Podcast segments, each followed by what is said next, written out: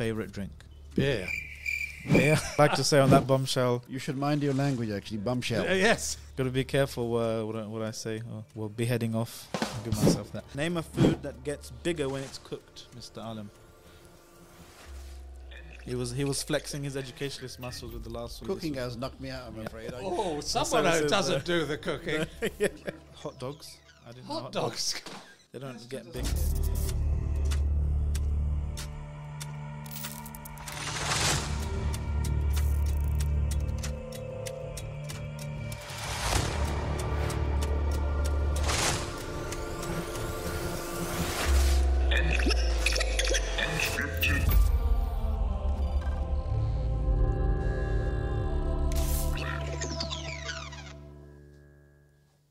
Assalamu alaikum, everyone. We are back. The Unscripted podcast is back, and we are as unscripted as ever, alhamdulillah.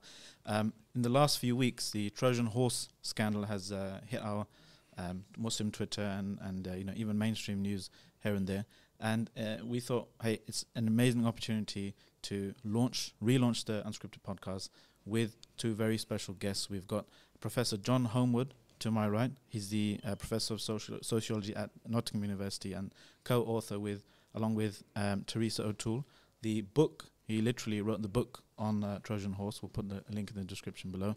And to my left, we have Tahir Alam, who is the, well, depending on who you ask, maybe the mastermind behind some kind of uh, grand Islamist plot. Uh, he arrived in a, a giant wooden horse. Just kidding. Um, and Tahir Alam, yeah, and he needs the, no introduction. So, assalamu alaikum, everyone. Uh, and and hello, to John. You can you can get a salam uh, a salam as well. But um, yeah, I I- found myself in a really awkward position the other day. Uh, I was explaining to a young kind of uh, personality on social media, uh, you know, with a large following. Uh, I was found myself in, in, in, an odd position of actually trying to explain what the Trojan horse fiasco was, because this person maybe he's I don't know, 20 years old or something, and it's, it's getting, you know, getting to like what seven years, eight, eight, nine, eight years now. Um, and I was trying to explain the actual the the impact of this thing, you know. And I thought, um, uh, and I realized, you know, you I was obviously quite um, awake and uh, you know an adult when it happened, but maybe we should rewind back before we jump into. Uh, I want to talk about a lot of things, especially you know yourself. You you you read the you wrote- the book on this. Uh, Tahir Alam, you're at the center of this this scandal. Let's rewind a bit um, because you know this this big uh, investigative journalist uh, journalism series has come out with Hamza Syed and um, what's the other guy's name again? Brian Reed. Brian Reed. Uh, excellent piece of work. Um, before before we jump into that, how would you describe what the Trojan horse affair was? I mean, just to complete somebody who, you know, was an alien, uh, just or has been living in a cave for the last, you know, ten years. What, how would you describe what it was? What actually happened? Uh, the impact. You know, how, and I was just kind of like a deer caught in the headlights, probably like you are now, because you've been, because you've been, you know, uh, writing about it, discussing it, thinking about it for so long. How would you just introduce someone to it? Well, it's an interesting question. A question I've been asked many times, and Mhm. uh, I've suffered the similar kind of uh, predicament as you have. Really, how do you capture the notion?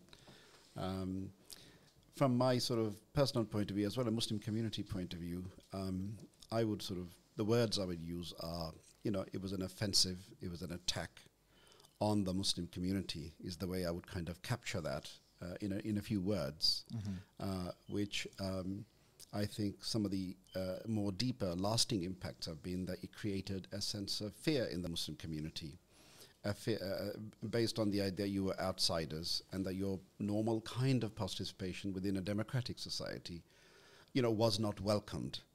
Um, and, and uh, you know, and, and, and that effect, if you like, you know, was um, uh, came ca- well, came around in, in, in, in terms of implementation of prevent, for example, within Yeah. public sector and so on.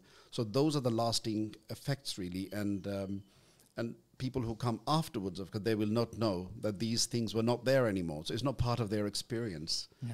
uh, how it was before all of that. Um, and uh, even requests, for example, like requesting prayer facilities uh, within schools uh, is becoming a bit challenging. And uh, it's scrutinized and put under the microscope now, which was never ever the case before the Trojan horse affair. Mm, You know, mm. the schools generally, in the vast majority of cases, if you put a request in to do that, uh, they tried their best to kind of accommodate that, uh, you know, and not always, of course, but predominantly, that was the kind of culture we had. Yeah. And a cultural shift has been created where obviously you now have to validate yourself and you go through some kind of scrutiny or surveillance. If you make those kind of requests, whether you are within the NHS or the education system or, uh, you know, uh, v- uh, and other areas too. yeah. John, how would you how would you Yeah. uh, Well, that's absolutely right.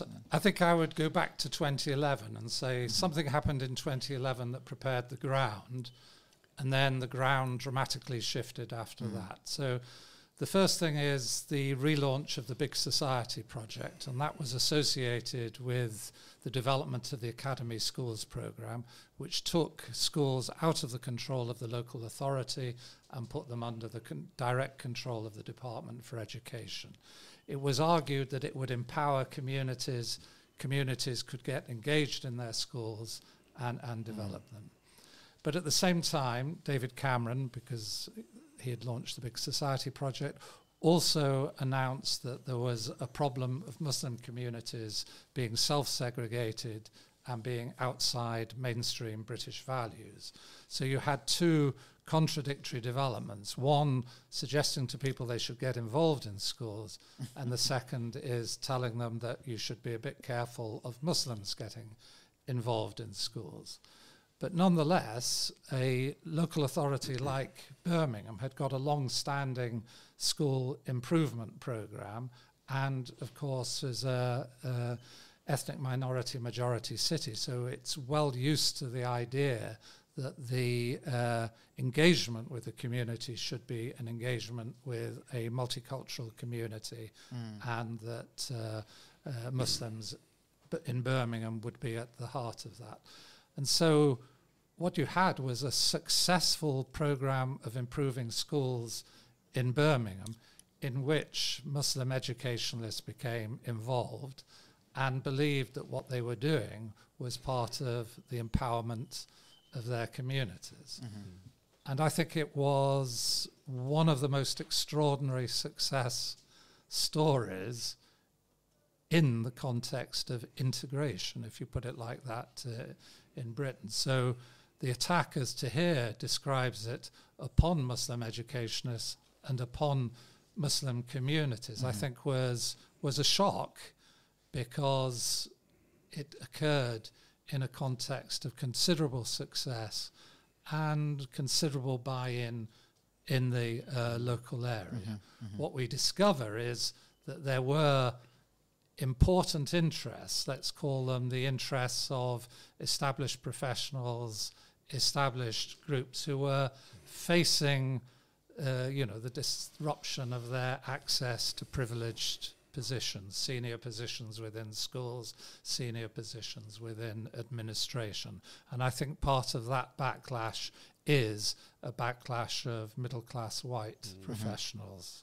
Sad to say. Yeah, I mean, picking up your point about um, the, you know, the culture of participation was welcomed uh, within education, and as part of that, when the shift in policy happened, 2011, uh, Mhm. big society uh, idea, and uh, the free schools project was launched, uh, as well as the academization, uh, kind of um, aggressive academization of programs. Uh, this is something that I actually promoted and campaigned for because I was at the Association of Muslim Schools at the time. So I did presentations up and down the country encouraging uh, people to participate. Indeed, there was a good response actually from uh, various communities, including uh, uh, people from the Muslim community as well, who were wanting to establish new schools. Um, and I know that um, at the same time, uh, so I mean, the, the schools that were established, some of them ap- applied for uh, free school status in Bradford. Um, There was a school that was granted that. There was another one applied in Huddersfield, Nottingham, and so on. What we found, of course, as part of this um, uh, shift, even before Trojan Horse, actually, these schools were, uh, you know, uh, were stripped of their license, and that's not something in the public domain, but that's something I dealt with um, as a, uh, you know, as a, somebody responsible at the Association of Muslim Schools. So there was this um, kind of a contradiction, uh, which actually was playing out in real life as well, although not so visible. Um, So just know. to bring any listeners up to speed, so you are one of many, you know, Muslim educationalists who became governors, who became, uh, you know, recruited head teachers and, and staff and so forth at various schools, and uh, that happened to be in Muslim majority areas, uh, in order to raise standards for, for from fa- you know, transforming failing failing Mm. schools to you know outstanding ones Mm. over, over over a short period of time. By the way, if, um, I mean the the New York Times podcast, the Trojan Ho- Ho- Ho- Horse Affair, um, it it has a, a, a, a, a magnificent kind of uh, setting of the scene. You know the context, and it goes into the kind of the, the, the, history. I really we really recommend uh, people listen to that if they haven't already. Um, but just to summarize, you you know you were in involved in your local communities and trying to you know improve the, the education prospects for you know inner, ski- in inner city uh, school children. Yeah, I, I think one of the things that people don't sometimes appreciate that within the inner city scene generally, uh, it was widely accepted by local authority and by central government as well, and amongst the teaching fraternity also, amongst the leadership of schools and so on, that the children within these uh, inner city schools, um, uh, where our school was, it was accepted that these children will not achieve as well. It was kind Mm. of uh, unwritten rule, and it was also accepted by Ofsted as well.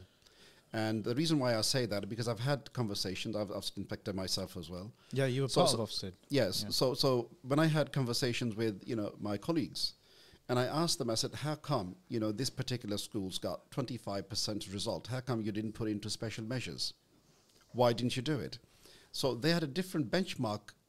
Uh, uh, basically, for these schools, they thought because they are inner city schools and they got their socioeconomic deprivation factor and their drugs and their crime rate and whatever, that it was accepted that a low standard was acceptable for them. What we did um, in relation to the schools that uh, you know I we ran, well, over a period of time, we actually completely shattered this narrative completely into smithereens. Nobody could come and argue because we had the highest deprivation, free school meals, seventy percent. You don't get higher than that in the country. What was the uh, what was the statistic of failing before you joined? I remember in the podcast there was there was a, a like a turning moment for you, turning point where you were watching some BBC Panorama. What was it called? Um, underclass in underclass in Purdah. underclass in Purdah, and you're like, okay, that that was your kind of road to Damascus moment. You want you wanna you wanna kind of uh, uh, enter the education scene. I, I remember hearing so, a shocking statistic there about Yeah, probably my Trojan something. moment, I think, rather than Damascus moment. But uh, yeah, I mean, it was a. uh, bit late, bit late than ever. right. So um, it was. Um, I, I mean, I, I did uh, watch this particular program. It kind of transformed my thinking, Yeah. um, and I wanted to do something. I wanted to participate, and uh, what was not in the podcast was that. Uh, after watching this program in 1993, uh, within a few months of that, in fact, I went to Parkview School. I just knocked on the door. I just went one of the days and I went into reception and I said, uh, Could I speak to somebody from the school, maybe the head teacher? And um, I went, and uh, his name was John Drury. He was the head teacher at the time, and he also was a teacher who taught me um, French. And but he was a history teacher, so he taught me history. So uh, John Drury was head teacher. So I um, I knocked on the door, and they said, "There's an ex pupil of yours. He wants to talk to you." Uh, so uh, so John then was uh, kind and polite, and he, He said came out, and he was honored to receive me. And uh, he said, "Oh, it's uh, lovely to have you, Tahir. You know, come on in." Ça va, And- bien, merci. Yeah, that's right. so I went in and uh, he offered me a cup of tea. I sat in his office and I said, you know, um, I, I'm kind of uh, interested in making a contribution to the school and, uh, you know, perhaps I can become a governor or something. I heard that you can become a governor. I said, that's what I like to do. And I remember at the, t- and, um, and he's and and what he offered is so he t- spoke about some of the difficulties engagement with parents and things and he said well Tahir if you want to help us uh, you know you could he didn't want me to become a governor I didn't suggest that anyway uh, although there were vacancies at the time but you, that's not something that he encouraged me to get involved with but he said well you know we could you could help us with meeting some parents maybe we got uh, attendance issues you know, uh, uh, the absence rates are very high, and perhaps you can work with some parents and something like that. That was the conversation I had with him immediately after this um, uh, Trojan horse moment, or sorry, Damascus moment, I should say. Uh, after this moment, so I, I, I, this is like a, so I was, so I was unsuccessful in trying to That get was 1993. 93, yeah. 93, maybe beginning of 94, uh, around about there. It was within a few months of the program itself. Uh, so that was my first attempt, anyways. I was unsuccessful in getting in, and then I decided to do something by opening up a tuition place. And, uh, you know, I ran that for two, three years, about three years, I think. And kind of after school club for for kind of bringing Yeah, it was within the community really, Yeah. but I just was I, was I sort of became motivated to try and do something to address the catastrophic educational failure where the results of not just this school but other schools as well were very low. what does very low mean? for Uh, low means that the the results of this particular school were always in single figures. That's 4%. So 1997, the year I joined and became chairman on the 7th of uh, January 1997, the results of the school were 4%. What does that mean? Four percent. The 4%, 4% of the children get five grade A's to C Okay. uh, in So correct me if I'm wrong. That was the worst in the country, or something. Like One of the worst in the country. One of the worst uh, the And this particular school, you got to look at the trajectory. So it's not like a flash in the pan or something. Mm-hmm, The status of this particular school has been has been like that uh, for a couple of decades. Mm-hmm. Because in 1992, only one child passed in the whole school, just one. So it was one percent. Uh, and that's a matter of record as well. So there was a two decades of failure. A generation failure is what we're talking about, Mm-hmm. and that's something that we kind of wanted to address and and and and uh, turn around. Can, can I just come in there? Because I think it's incredibly important because the program, the Panorama program itself, was deeply unpleasant, deeply hostile to British Muslims, and was talking about the threat and the risk that underachievement represented. So, what you have to understand, the trajectory goes from the threat of underachievement to the threat of achievement. and that is, uh, uh, so the one constant in it is behind the threat Wow. are Muslims. I mean, one of the Whether things they succeed, whether they fail, Yeah. or whether they succeed, they're a community If- that's suspicious. if you if you if you if you put that those two options uh, forward, one of the things that really kind of struck me in the podcast was, I don't know if this is a fair assessment, but it felt that for some people or some classes, maybe like the you might call the establishment or whatever, that un- the only the only acceptable good type of Muslim is a slightly underachieving one. Who you know kind of doesn't doesn't put their head above the parapet, who mm. goes into the kind of you know mm. becomes a taxi driver or, or, or chicken shop owner or whatever. But if you try to kind of succeed a bit more and, and, and, mm. and raise standards, now you're a bit more of a threat than than I, the I. I think it's even worse than that, if I mm. may say so. The only acceptable Muslim is the one that they currently agree with. That is, that anybody who steps into the public space is always at risk of being undercut in the public space. They can't speak out and criticize. Any kind of deviation makes them at risk in that situation. And so, if, just say when, you know, Tahir says, yes, the school had extraordinary achievement.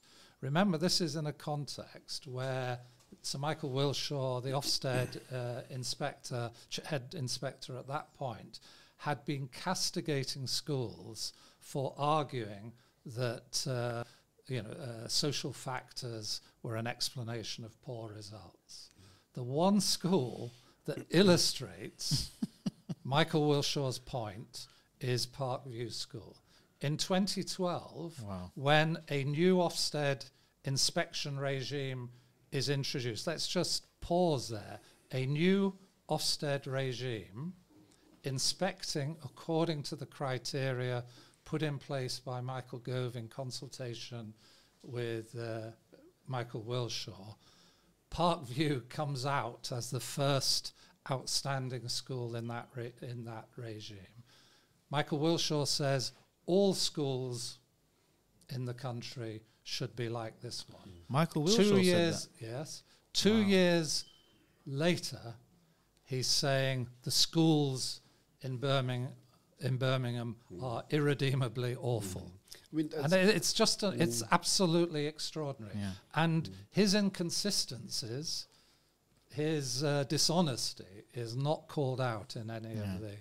I, I want to get uh, uh, a bit deeper into some of these points that are coming out. So, I mean, this was just by way of kind of an, a lengthy introduction, I guess. But one thing that um, uh, you know, I was, I was I put out on some some WhatsApp groups that you know uh, we're going to have Professor John Holmwood and Tahir Alam in, and, and we got lots of good questions. And one of the um, uh, one of my friends, he said, I really I'm really interested in hearing why John Holmwood, Professor John Holmwood, uh, as a you know uh, as a self-declared you know um, non-believer, I think you're agnostic or something. Why Go why further than that? Yeah. an atheist, yeah, secularist, Yeah. liberal person. Why do you care so much about this this uh, event, this this cataclysm in history? Uh, i- i- why do you care enough to dedicate so much life, energy, and time and, and research effort uh, into this? Well, there's one simple. So even if I didn't have a religious education, I Mhm. think I had a good upbringing, and part of that upbringing was that you had to stand against injustices. An injustice against one community is an injustice against your community, and we can see that in the way in which Prevent is unfolding. Prevent begins with uh, British Muslims, and it then gets extended to any group that represents itself in opposition to the uh, government policy is at risk of being called extremist Yeah. and being brought under and subjected to prevent. So that was what I believe the issue of injustice is for all of us. But of course, it is hard to stand back. You know, I was in Birmingham. I was rel- I arrived in Birmingham in 2005. As a sociologist, one of the first things I wanted to do was find out about this community. Mm-hmm. I am secular. Sociology as a discipline is secular. I'm interested in social justice. So I thought I have to learn the language of other groups concerned about social justice. So, and it quickly became uh, clear to me that uh, all um, ethnic minority, minority religious groups were bilingual. They could speak religion and they could speak rights. I was monolingual. I could only speak rights. And it w- it's a sort of um, arrogance if I assume that my language is the one that other that others have to pass their voice hmm. and their language into mine without me wishing to learn about that language. And in the course of it, you know, I didn't in the course of it become a Muslim. I didn't convert. But what I did become converted to was how the commitment of Muslims and other teachers, because it wasn't only Muslim teachers who were hmm. involved in this, their commitment to children, their commitment to the community was a shining example. And the results showed it was a, that shining example. So I became, you know, so I became involved, I hope, because of who I am, and also because in that process I could recognize who uh, people from different backgrounds, different religious uh, convictions, who they were, and that we were actually pretty similar in what we wished for. Absolutely, that's that's uh, a good perspective. So you moved, you actually moved to Birmingham in 2005, but i- isn't it like a no-go area at this point? Or we gave him, we gave him a passport, so he could Passport. enter. Yeah, a permit for a couple of years. Yeah. You were mentioning a funny story about no-go. Yes, because one of the things, you know, I, so I involved myself in a lot of interfaith activity uh, in Birmingham, partly through the um, uh, Archbishop of Canterbury's interfaith advisor, uh, who was as, uh, who who was based in at Springfield Church in. Uh, Birmingham, Toby Howarth. And so we organised a number of events. And one of the things I was we were interested in was uh, how was conversion managed. And obviously, as a good secular person, I said, well, well, Toby, why, you know, why not just not convert? And he said, well, you have to recognise for me and for my sort of Muslim colleagues, our religion is the greatest truth in our lives. That's what we want to bring to other people. And I thought, mm. wow, that's sort of important. Yes, it is, again, a form of arrogance for me to say, why that you should not speak about the thing that's important to you. But then, so, so what we do is we provide a framework within which uh, young people or people who do convert can be supported, mutually supported, because they're going to experience difficulties with, within their families, within the community, and so on. But the language of no-go areas was coming up, and there was a, an evangelical group from uh, Wales, which was incredibly motivated by the idea that there was a no-go area, and so they would go in. So they organised a demonstration on Alum Rock Road to prove that Alum Rock was not a no-go area, and they organised it for a Saturday morning. They obviously had no experience of Muslim community, so they organized. They turned up at eight o'clock on a Saturday morning on And the whole Rock, place is shut. Alum Rock Road. Everywhere, there's not a single person there, except for a group of uh, Christian evangelists from Birmingham who said, "You're not welcome here. This is not a no-go area. We have perfectly good relationships with our Muslim friends here." And that was Toby organising that, and I, th- and I, uh, you know, that's you know part of wow. Uh, Birmingham is such an interesting place to uh, to be, and there are things that are being worked out that are not part of the national mm, discourse mm. because the national discourse is not about a multi faith city, which Birmingham was, which also had what I would call a much higher degree of religiosity mm. than other cities in, in, Excellent, in Britain. excellent.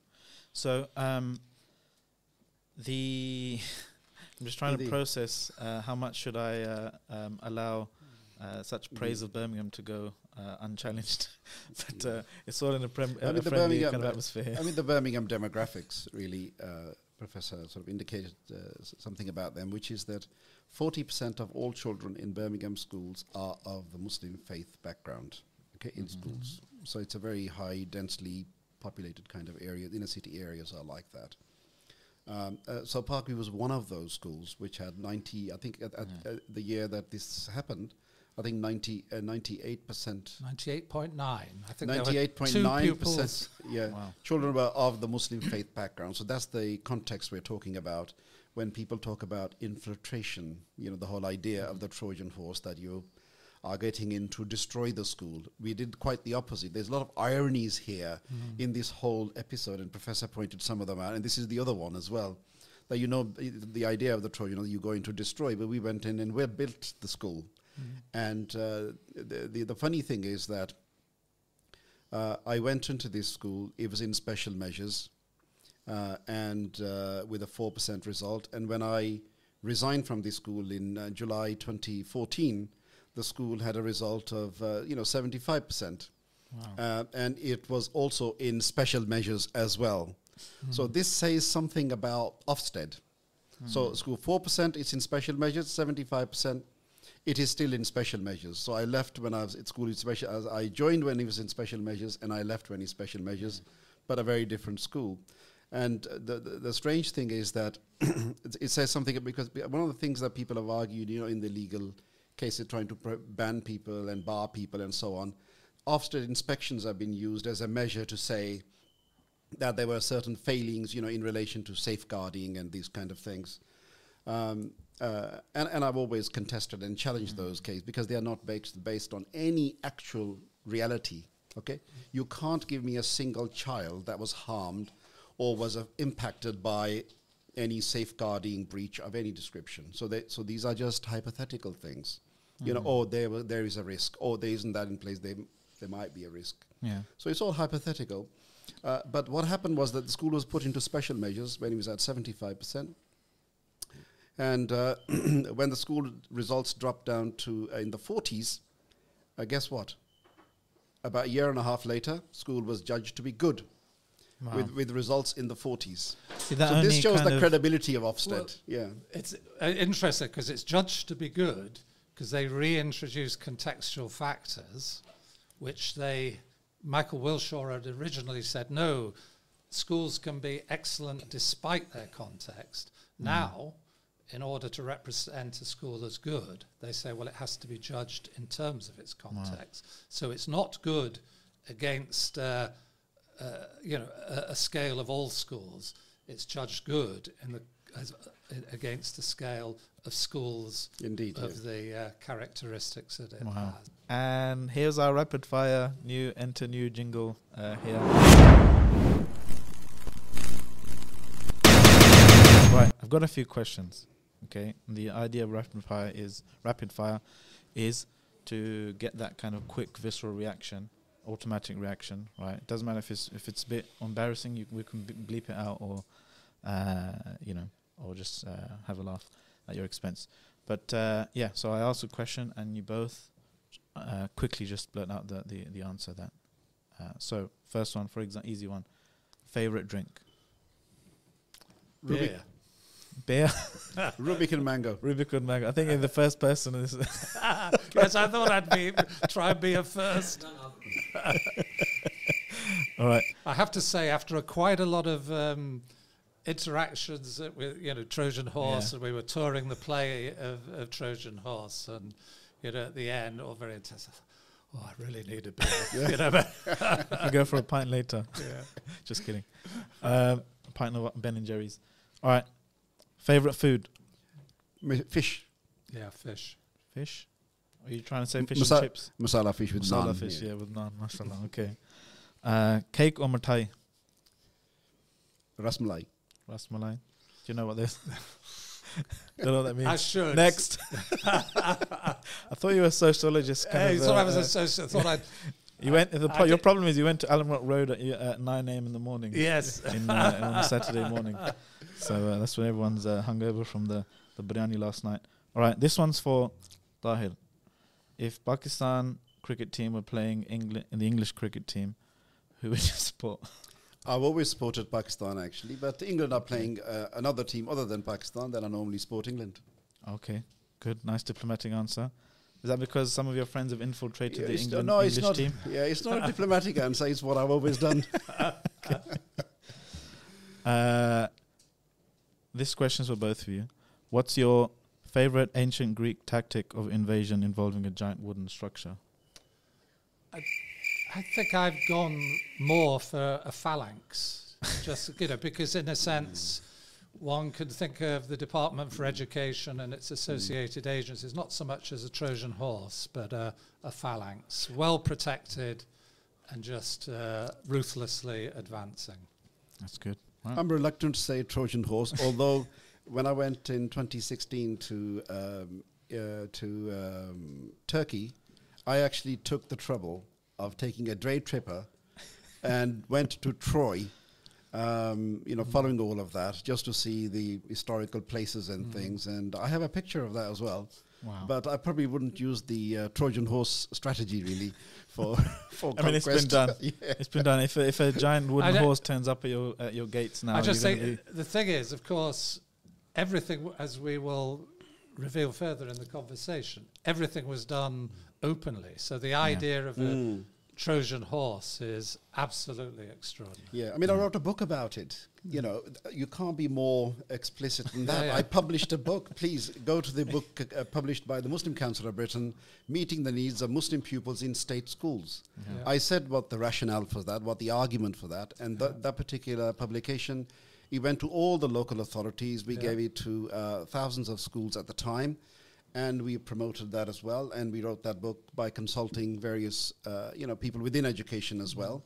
And we, we put forward a rationale why it was important to include and cater for the needs of Muslim children within schools as a means of empowerment, as a means of Yeah. you know increasing their belonging, and as a means of uh, uh, um, uh, you know increasing the academic achievement and performance uh, uh, of the children as well. So there's there's nothing secret about that. Yeah. Um, I mean, I was working also as a, uh, you know, NLG, uh, National Leader of Governance, as one of 200 people in the country Hmm. uh, appointed by the Department for Education to support governance uh, and improve governance in other schools.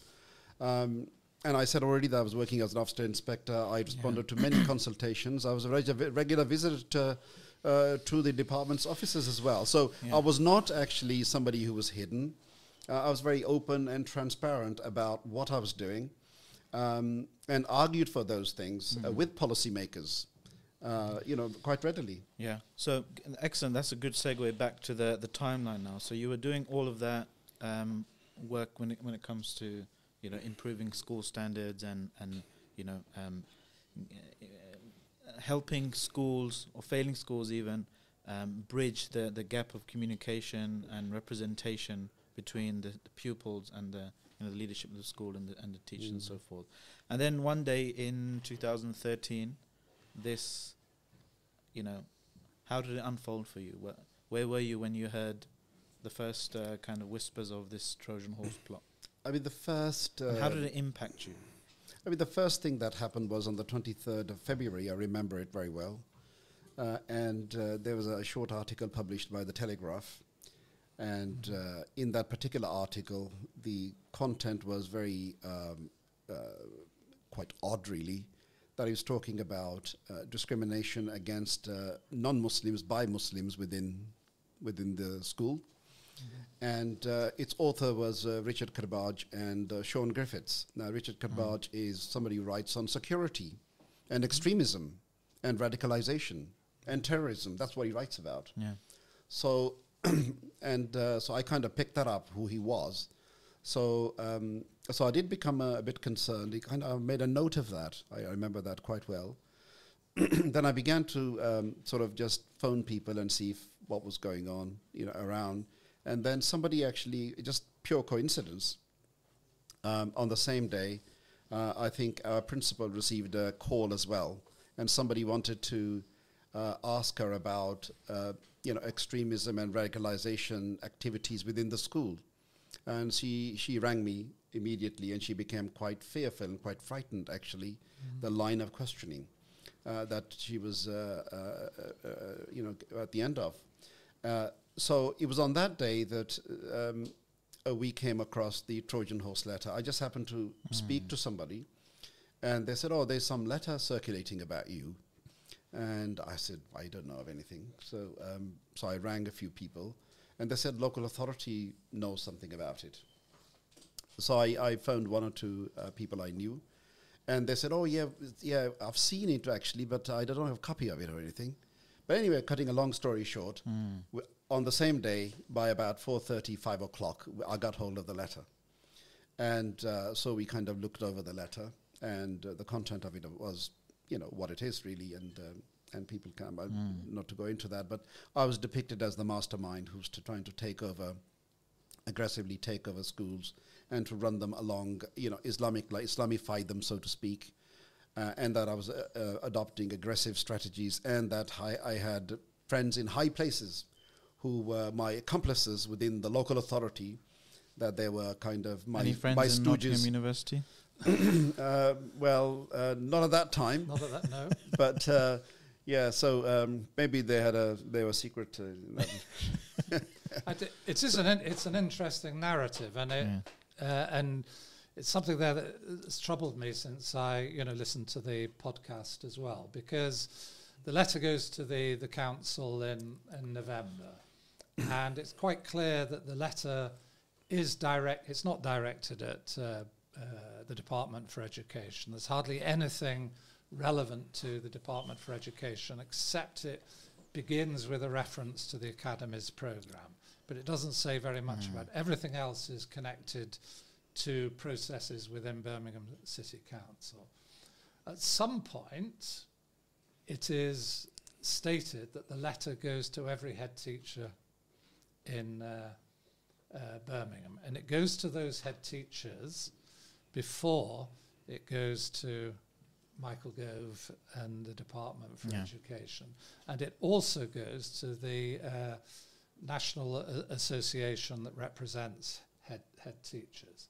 Now, the significance of that, which has just struck me from you know hearing Tahir speak, is that the letter actually doesn't go to the it doesn't go to all head teachers. It doesn't go to head teachers that are going to be Mm. implicated in the letter, schools that are going to be implicated in the letter. So there's a selective str- there's a strategy towards Birmingham City Council, but there's also a selective strategy in terms of mobilizing other head teachers uh, in Birmingham. And I suspect that becomes part of the process by which the flames of the Trojan horse Yeah. affair can be fanned because you've now got a lot of people in Birmingham being, uh, you know, forewarned or informed about Mm. this plot before Birmingham City Council investigates it, before they go to the Department for, for Education. So Hamza Syed and Brian Reed in this um, serial podcast, um, uh, kind of funded by New York Times, they did a huge kind of piece of uh, investigative journalism. You know, I think they spent four years and half a million pounds, something like that. Mm. You know, just um, I mean, I got really fed up of them, to be honest. Quite frankly, the amount of trips they made to my house, I got fed up. My wife got fed up as well, because every you know, I mean, whenever, as whenever far as Australia. yeah, you know. whenever they encountered some new conversation Yeah. somewhere and discovered something new, they would come and put it back to me again. Yeah. What do you think about this, Tahir? You know, because uh, they wanted to sort of cross-check Yeah, that with yeah, me, what yeah. I thought about it. So they kept on doing that again and again. And to be honest, after about a couple of years, I gave up on them. couple of years. I said, look, you, t- you told me it's going to take a you know couple of years. Yeah. It's been two years now, and you guys are still you know every three four months here you come back to me again, Yeah. and you want to talk about this that and the other. So they did a lot of that. I must have done I don't know maybe Yeah. 40, 40, 50 hours worth of recording they have of me really just putting things to me. Mm. Uh, but nonetheless, I mean, it was is um, uh, I'm not an expert on these things, but I've asked some journalists, actually very experienced journalists. I asked them, I said, "What do you think of the podcast?" And they said uh, it's an amazing piece of work. Yeah. And the, uh, another one said, he's a very senior journalist, and he said it's a staggering piece of work. You know, the tenacity and the way they weaved through all of that is just phenomenal. Uh, so it's a tremendous piece of work, which has highlighted So you forgive them for, for bugging you for over the period. yeah, I, I think I have to do that. Really, they haven't sought forgiveness yet, it's but tea I well think, spent. I think that. yeah. tea and biscuits well well spent. No, I gave them samosas as well. Okay. Yeah, mashallah. yeah. Every time they came, I always, uh, in Muslim spirit, Yeah. of course, I always Little tiny samosas, triangular wrapped uh, inva- invasive kind of. Uh, That's uh, right. Yeah, pre- precious, is, is precious. it- is that for my benefit? Just describing what a samosa is. it's, it's to invade That's uh, right, yeah. invade the, the foreign body with some uh, Islamic uh, masala. That's right. Yeah. So when this letter came, actually, uh, we, um, the head teacher was very upset about the whole thing, Mm. and I was concerned as well because of the securitization link. Yeah. Okay. Uh, so um, so we met, and then we saw this letter as well. Um, the letter bothered me less to some extent, but the media thing bothered me more at that time. To be honest, I didn't connect the two things, but. Uh, but I was to connect them uh, in during that week, obviously, because the f- another article was published. So we met. We had an emergency meeting on Monday morning. Uh, uh, all the leadership was there. Um, I was there as well. The other trustees, uh, I think, were there as well. We met and uh, we were reviewing the fact that the, you know what kind of questioning was received by the head teacher and the article as well. I remember in that meeting saying that if I said if the article, sorry, if if another article runs in a few days' time, then this article is not a flash in the pan. Okay, it's not. It, we are in for a, probably a campaign uh, because of the nature of it. Um, yeah. And the reason why I say that, not because I'm a very intelligent bloke and I can work things out and I'm very clever and I got some foresight, you know, I'm prophetic. No, it's not got nothing to do with that. What it's got to do with is uh, because I had I had been um, briefed and I was fully aware of the offensive uh, by the same department, by the very same people who were to be involved in this school. They were also involved in a similar kind of operation uh, in another school called Medina School in Derby. They had carried this operation, they'd done this before. And the way that school was hounded, you can sort of look at the coverage again. Uh, it's very similar to Parkview, and uh, that was an Islamic, f- that was a free school. So it was a school that uh, obviously came through the um, Open Society agenda and free schools academization program and so on. But the leadership of that school was again of Muslim background, and they were basically treated appallingly, and they were the media offensive was terrible against them. So, so I was well aware of that. So this is why it kind of flagged up in my mind, and um, and I remember when I said that our principal uh, at the time, uh, and uh, and he said, well, he said, you know, because the offensive was through Ofsted mainly. The school can be taken down through Ofsted, through Ofsted failure. That's what they've done over there as well. Ofsted went in, they obliterated this. They said put the, put the school into special measures. Once you put the school into special measures, then you can take the powers away, you can take the governors out, and you can withdraw the funding and those kind of uh, interventions. You can do them. So, but you have to fail the school before you can do anything because these are independent legal entities. So you can't intervene without those. So, what gives the Secretary of State power to intervene is the status of failure of the school, special measures. So, it was important for that to happen. And I remember um, our principal saying, uh, Tahir, when I was say, talking about the risk, if you like, of what might happen, uh, he said to me, uh, Tahir, this is not Medina School. What he meant was that this school is very, very well run. You know, we are very well organized, we have very high achievement, procedurally we are good, and all the rest of it. So he knows the school. He said, This is not Medina. So Ofsted are gonna have diffi- uh, will have difficulty putting this school into special measures. We can't go into special measures. This was his kind of uh, uh, response. Yeah. It's, I mean, it, it's really interesting what you say by, uh, about Ofsted. And one of the interesting aspects about the organisation of education, people believe that these are, I mean, their body is commissioned by the uh, Department for Education. So Ofsted is a division of the Department for Education, but Ofsted inspectors at that time were not employed by the Department for Education. So, uh, listeners, if I say one of the big providers of inspectors was Serco, Serco Inspectorate. In 2015, I believe, Serco has its uh, inspectorate uh, license uh, withdrawn, and it has no, and that receives hardly any coverage in the press. So there's major issues going on within the Department mm-hmm. for Education around that. But if you were to say, well, what I want to do, and you know, this is would would be an interesting. I- I want to look at the Ofsted report in 2012 when the school was outstanding, because it will clearly the Ofsted report in 2014, two years later, will outline how the school has changed. Yeah. And it's not that the 2012 uh, inspectors were asleep on the job. After all, Wilshaw came and specifically congratulated the school in the light of, of, of that inspection. You can't now find the 2012 ins- Ofsted inspection report. It's removed from uh, the gov.uk website because Parkview School no longer exists. It's replaced by another another school. Presumably, people have done some FOI, FOIs. I, I've got it uploaded on uh, my personal website, john.holmwood. Oh, sorry, johnholmwood.net. Okay. And there's uh, resources of the documents that are difficult to get hold of there. So you'll find the Ofsted report there. Ah. But it's interesting. They do have the f- the last Ofsted report, which is a school going into special measures. There are four sets of criteria against which a school is judged: outcomes, teaching quality, uh, leadership. I can't quite remember the the fourth, but two Safeguarding. Safeguarding, yeah. So, what are they to do with, um, uh, you know, the uh, judgments about teaching and uh, uh, uh, and Outcomes. outcomes? They managed to reduce those from outstanding to good, despite the fact that the results that they have are indicate uh, that they're the same as the previous uh, when it was 2012. So it gets reduced at that point.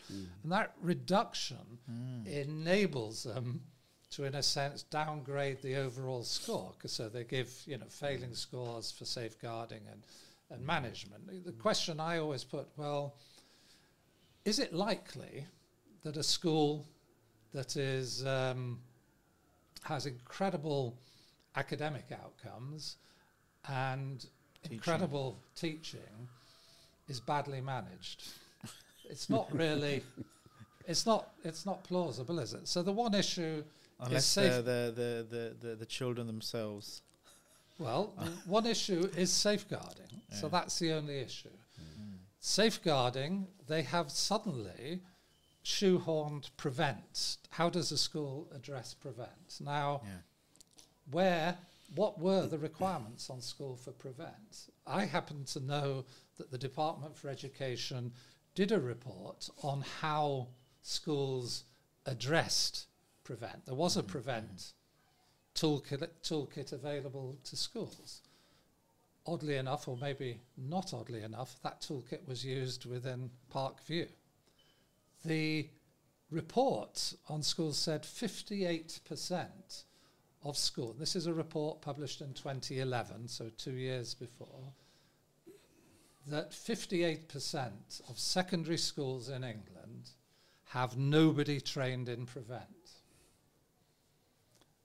Did Parkview School have nobody trained in prevent? That's not correct. They did have somebody trained in prevent. They didn't have enough people trained. in- It's a bit like the argument undue religious influence. You know, not quite sufficient prevent compared to the zero at the majority of It's, it- it- secondary. it- it's vague enough schools. to allow you to change the goalposts. yeah, but you change the goalposts without providing Mm.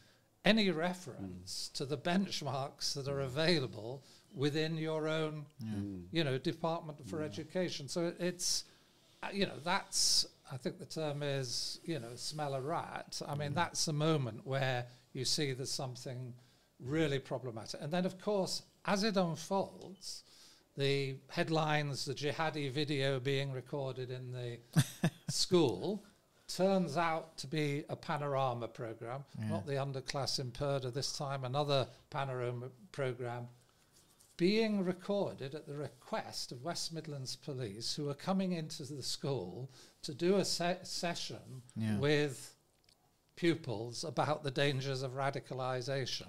So this this So came out during a this. So Michael Gove commissioned Peter Clarke to mm. do a review, and he went in and look, and, and these are the types of examples he found in his report, in his investigation, to say, oh look, yeah, there was something uh, fishy, uh, uh, you know, uh, happening there. So. Uh, you know this. This is a, a prime example. I remember from the podcast. It's absolutely outrageous. You know Mhm. that they're saying these. They're they're bringing out these headlines jihadi video shown uh, in in a school, right? But Mm. who Well, asked for it to be shown? Some someone Yeah. from the Yeah, police. the issue is that uh, the, the, uh, we're talking about the credibility of the Clarke report. So, Yeah. in, in response to the podcast, some of the newspapers asked the DFE to respond uh, to uh, to to their article and to have input. So the DFE are basically uh, pushing out the same idea. uh, so- sorry, are pushing out uh, quoting uh, Peter Clarke's report and other reports. Now, Peter Clarke obviously uh, collected a set of allegations, not a Yeah. facts. Set of allegations, because Peter Clarke was not prepared to the dismay of the Department for Education, to the dismay of Department of Education. He was not prepared to go on the stand and defend the report that he produced because they were just allegations. He never corroborated a lot of the stuff. Maybe s- some stuff he did, but a lot of stuff he didn't. And I know that for a fact because some of those things, um, you know, relate to me as well. So, for example, this idea of girls not being permitted to participate in a coaching lesson, as an example, for uh, for tennis. I remember. They said that, the member of staff Yeah. was suspended. Nobody was suspended. In fact, the head teacher, the fact is that the head teacher apologized to the member of staff involved because he had to come back because school had a policy of single gender provision for PE, which PE. vast majority of schools have in the country. So because it's a breach of policy, uh, and uh, some of the other individuals who actually were coaches, they were in fact, um, they were sort of 17 year olds. They were, you know, year 12, 13 students. Yeah. Uh, so, so the so the member of staff said no, we, and, and that was rearranged. So it's really a non non non issue to be honest. It- they came back, they rearranged it, and they went back again, and that was the end of the matter. But Peter But Clarke, Peter Clarke Peter Clarke records in his in his report that the person who actually brought them back, they, the, the member of staff was castigated. She was a female, and that she was suspended.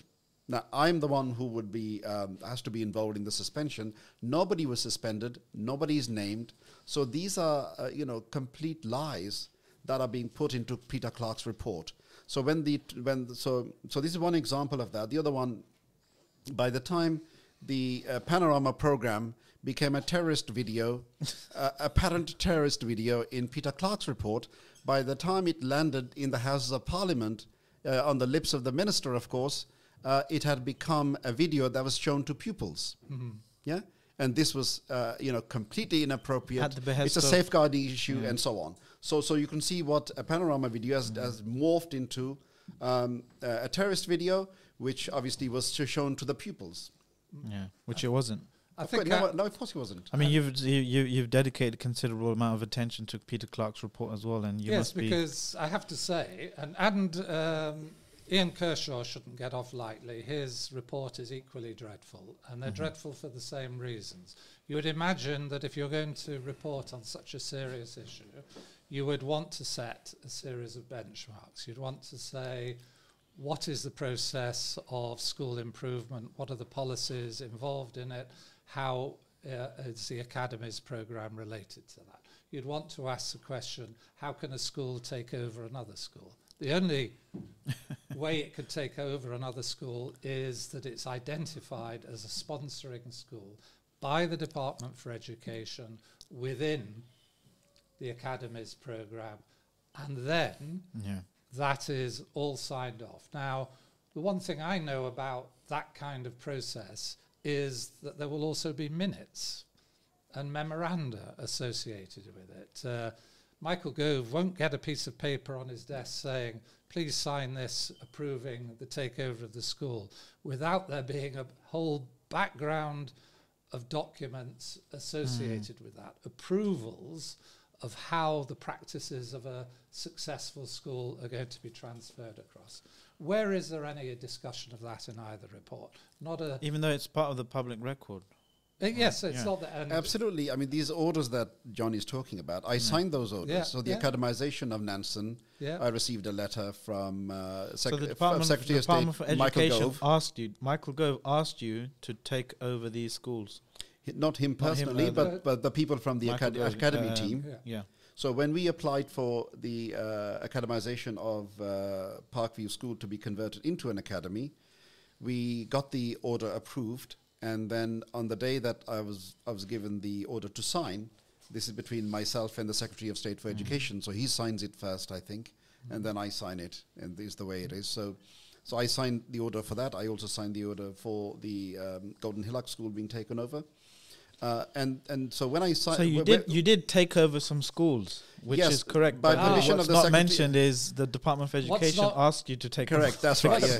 And what's also not mentioned is that Michael Gove puts his signature on one takeover that Tahir refuses to sign up to, and that's the takeover of Al-Furqan School. And why does Tahir refuse to sign it? Why does Parkview Trust not take over that school? Is because they believe that that school places an Islamic ethos above academic achievement of the pupils, whereas what you know Parkview Yeah, is yeah. attempting to do is reconcile them. But notice this: the Department of Education has thought it appropriate, and indeed the minister has signed it happening, that a so-called secular school, which is how Clarke refers mm-hmm. to them, should take over and incorporate into its trust mm. a faith school, Al-Furqan. So there's a, an absolute extraordinary. Um, I mean, I- one can't say anything other than dishonesty in the process. Ian Kershaw doesn't even know about Al-Furqan. Nobody has thought to tell Ian Kershaw. So Ian Kershaw, if you look at his report, I don't understand what this any of this has got to do with uh, Parkview. Here they are turning up at meetings. Here's Lindsay Clark saying stuff, but what's it got to do with her? Literally, that's the uh, statements in so the report. So he isn't told that there's a process of the takeover of Al-Furqan, and he's supposed to be investigating that. Uh, you know, investigating that. Yeah. So the the issue about the academization was that uh, you know if you want to depict um, Parkview as a kind of an aggressive school and so on, and we were trying to do all of that. The irony is that when we applied for the conversion of Parkview, we applied for a single conversion, single school conversion. So the department, I was informed by Conversion of what? What does that mean? conversion means that from a local authority uh, uh, run school, you become, if you like, an independent uh, entity, Okay. uh, uh, you know, an uh, academy, if you like. it doesn't yeah? mean Which is directly school. no, it, yeah. That means it's directly run by you're accountable to the Department for Education Okay. rather than the local authority, is what it means. So it's a line of reporting is different, and there are some freedoms which are different. You become an, a separate legal entity, which is accountable Mm-hmm. to the Department for Education. So when we applied for this, the Department for Education asked us that we should apply for a multi-academy trust status, not a single one, multi-academy trust, so we could run, you know, uh, 10, 20 schools, you know, and whatever number of schools. Yeah. They asked us to do that. So the financial director, he, he was leading the whole thing. And he said, Mr. Alam, the department has asked us that we should become a multi-academy trust and that they will support us in support. They want us to support other schools. Um, Let me ask you this. mm.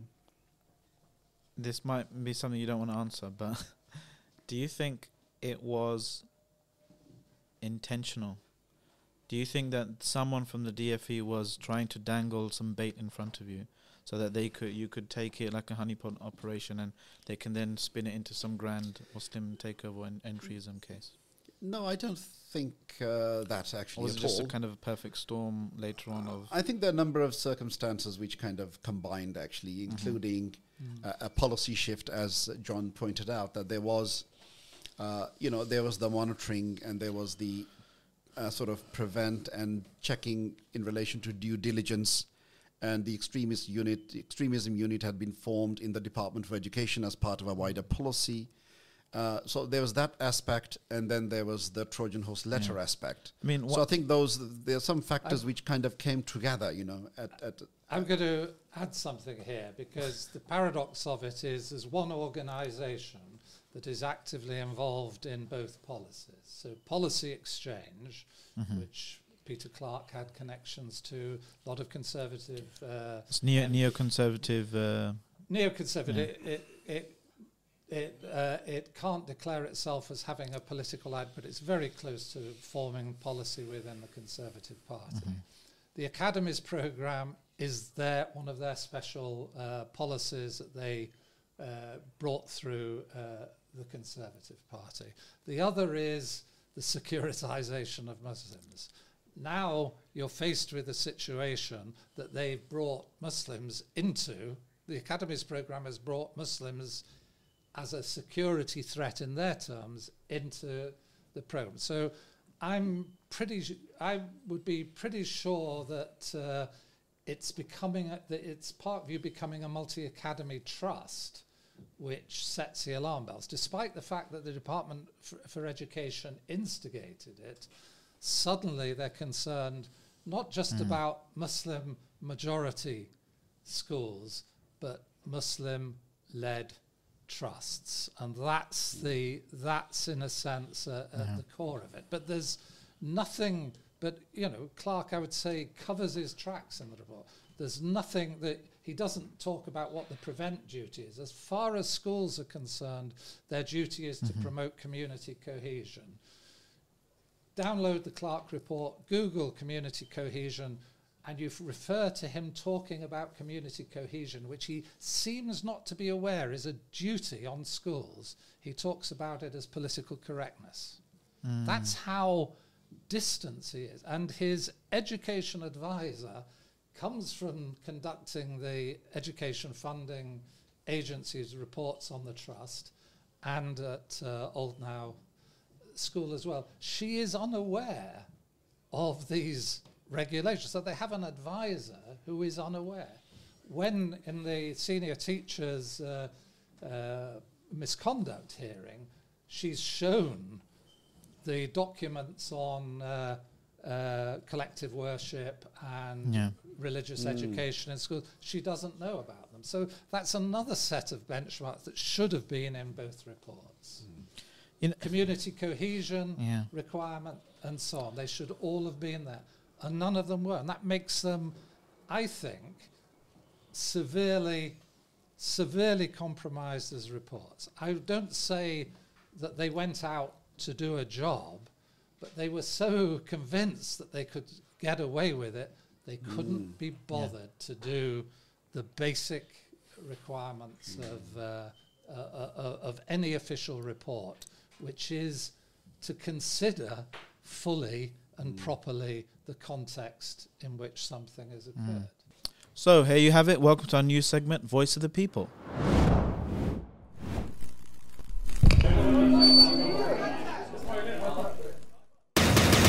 Clarke alleged in his report that Park View was a secular school which should not have included Islamic collective worship. That it was overly religious. This has framed a powerful narrative that Muslims transformed a secular school into a faith school through deceptive means. How accurate is this characterization? How accurate is this characterization? It's just uh, there is no such thing as a secular school. So all schools in England have to have compulsory religious education and they have to have daily acts of collective worship. A lot of schools don't bother, and they don't bother if they have parents, as I was as a parent, who wasn't particularly bothered about those things. But if your community and if your parents are bothered, then there's a facility, there's a straightforward facility within collective worship that parents can withdraw their children. When I went to school, Catholics left the uh, assembly. At other schools, Jews would leave the assembly, Muslims could leave the assembly. If you are 98.9% Muslim, you have a lot of people not in the assembly. So, depending upon the uh, school, you know, catchment, the recruitment of students, you can apply to have a determination to have other than Christian worship, and that determination can include Islamic worship. Now look at the puzzle that you're facing.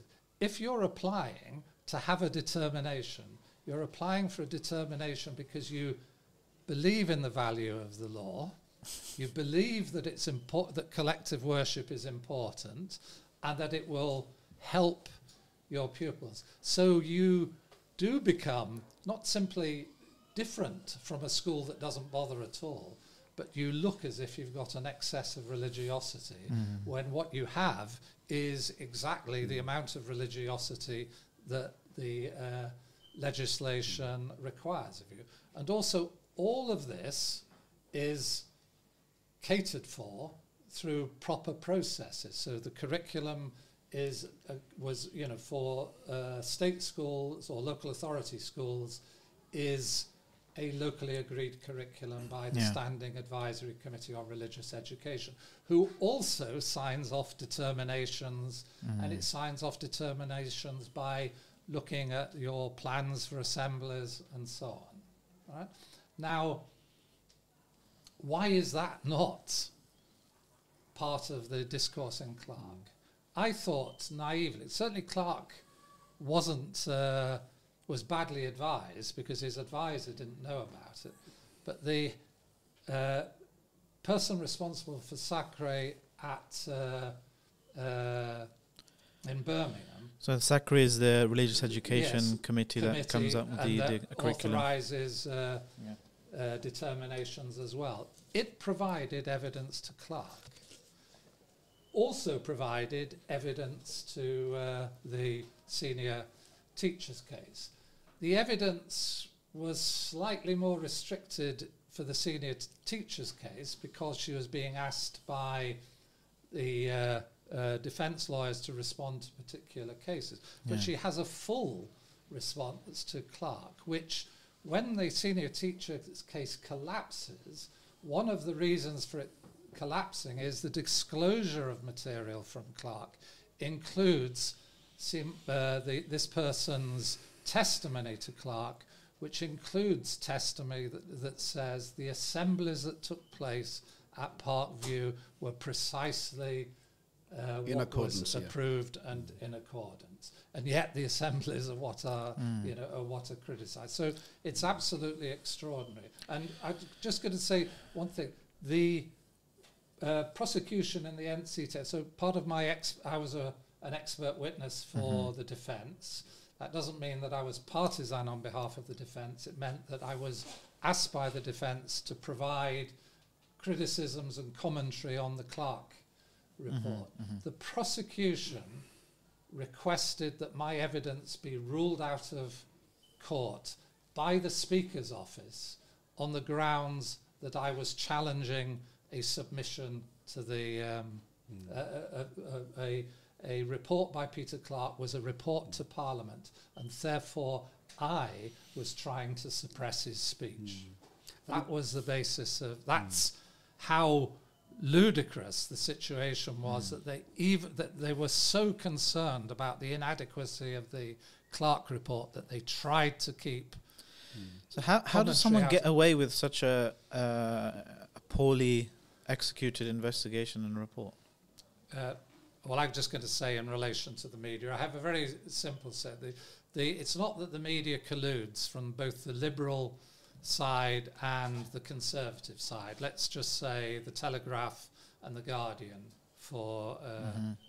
uh, purpo- those purposes.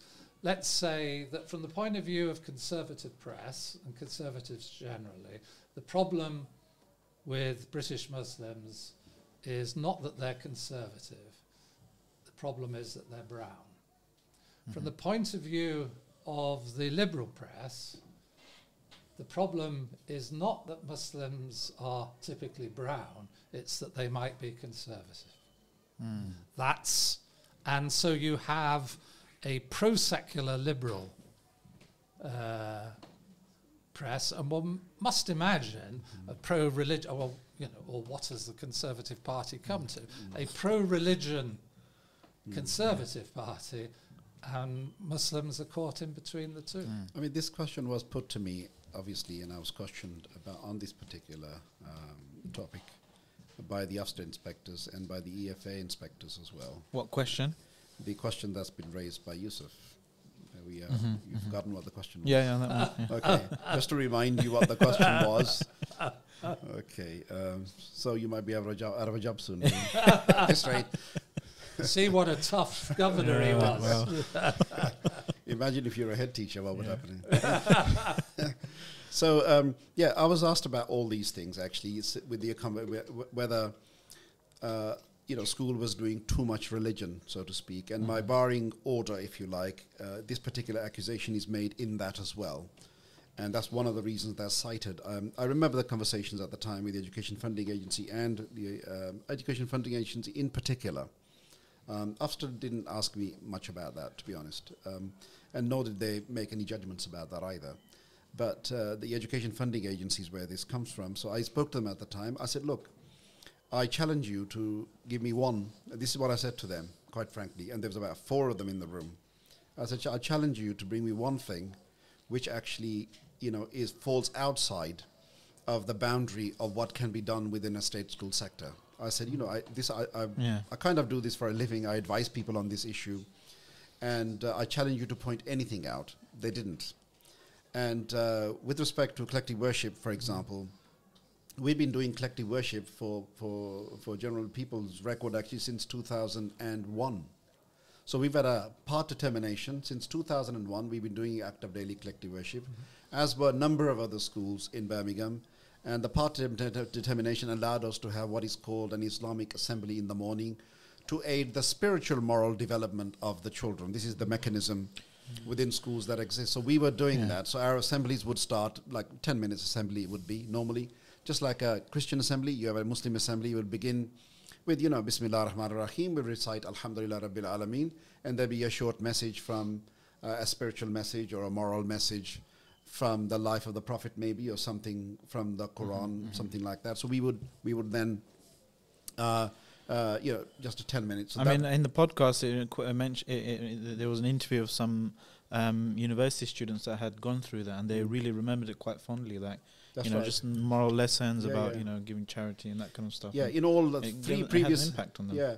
So in the all three previous inspections, Mm. the spiritual moral development, the assemblies that we system that we had was hugely lauded and praised. So in the Yeah. 2012 report, the spiritual moral development is extraordinary. And, and the Ofsted inspector commented, he said, "Oh, uh, that was a very moving." This is the Ofsted inspector's comment, and the Ofsted inspectors actually, we were talking about that earlier, who inspected in 2012 under the new strict regime, which was feared by schools Yeah. that he would look at uh, academic achievement above other things. Um, and it was feared by everybody. And it wasn't a no, uh, the inspectors that came in were not your normal inspectors either. They were very senior inspectors from CFBT, from Serco, and I believe from Tribal as well, which are the three companies that had the license to inspect on behalf of the Department for Education. So they were very, very senior inspectors, uh, you know, who came to inspect, and they said this school is. Uh, so we, our own assessment for the school was that it is a good school. Okay, my assessment, we as a governors, we did the assessment. We said, well, seventy-five percent result. The result should really be about ninety, actually. So it's not really an outstanding school. So we did our evaluation. Sound like a, a, a, a typical Asian dad. yeah, kind of, yeah. my, yeah, my dad. uh, Funny enough, my dad said my father used to say to My us, son got a B. yeah. My father used to say, I've worked in foundries here and mills all my life. I don't want my children to work in any factory. He said, I don't want my children working in any factory. That's what he told us. He continuously drilled that into us. Um, although I wasn't a particularly bright child, actually, but obviously this drilling and this emphasizing, you know, I had to kind of go over the hurdle, isn't it? So I had to we go don't, to we don't want to go uh, kind of wander into some kind of plot to uh, deindustrialize Birmingham or anything like that.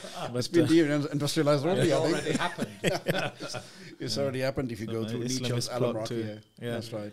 I mean, so it, the, the the narrative uh, kind of shifted from okay, this big kind of terrorist conspiracy of recruiting and, and training kids to go, go and blow themselves off. They can obviously didn't find anything with that. Then it kind of morphed towards okay, Islamist entryism.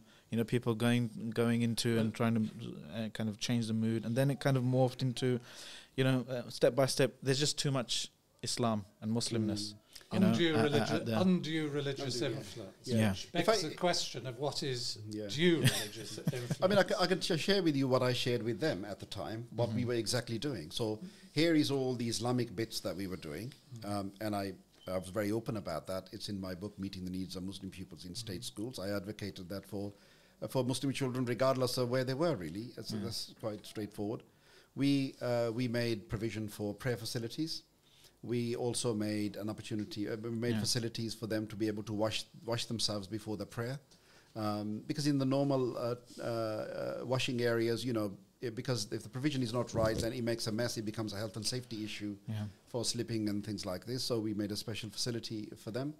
We also um, used to um, cater for the children during Ramadan as well, and lunch um, uh, lunch arrangements you and so things. you speak about these things still fondly, right? Obviously, because there's nothing wrong with Well, yeah, doing that- these that- things. yeah. But I'm going to say something else because it comes up because another one of the expert witnesses is the person who drafted the Birmingham religious education curriculum. So Mm-hmm. part of the background, which we haven't come on to, why did humanists in Birmingham, why were they so agitated about Yeah. uh, Birmingham? One could say, well, one thing they're agitated about Birmingham about is, well, it's uh, not supposed to be that religious. Sec- you know, there's supposed to be a process of secularization, and it seems to have come to a halt in uh, uh, Birmingham. Worse, it perhaps is going backwards because the Mm. uh, proportion of uh, children Yes. from uh, you know faith committed backgrounds is getting higher. But there was a new religious education curriculum designed in 2008, I think, is when it was done. And one of the things that secularists don't mind, and I say this as somebody because this was what I wouldn't have minded before I sort of learnt more about it, is that, well, we don't mind children learning about religion.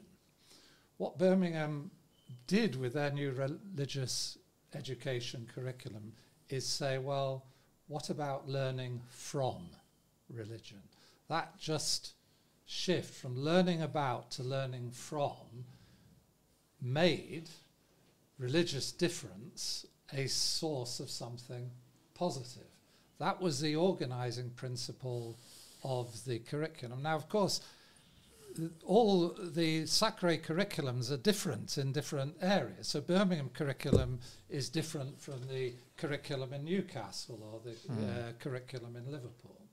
Imagine now, as inspectors coming in to look, you're looking at uh, uh, a religious uh, curriculum, and uh, the pupils are learning from Islam, learning from Christianity, not that they had that. So you, they, you had the paradox that in the um, uh, case against the senior teachers, well, by undue religious uh, exper- uh, influence, we mean obviously some places don't bother at all, and we're not saying that you should do that. Yeah, by all means bother, but we'll take a sacre curriculum as uh, an example of what a due curriculum would be.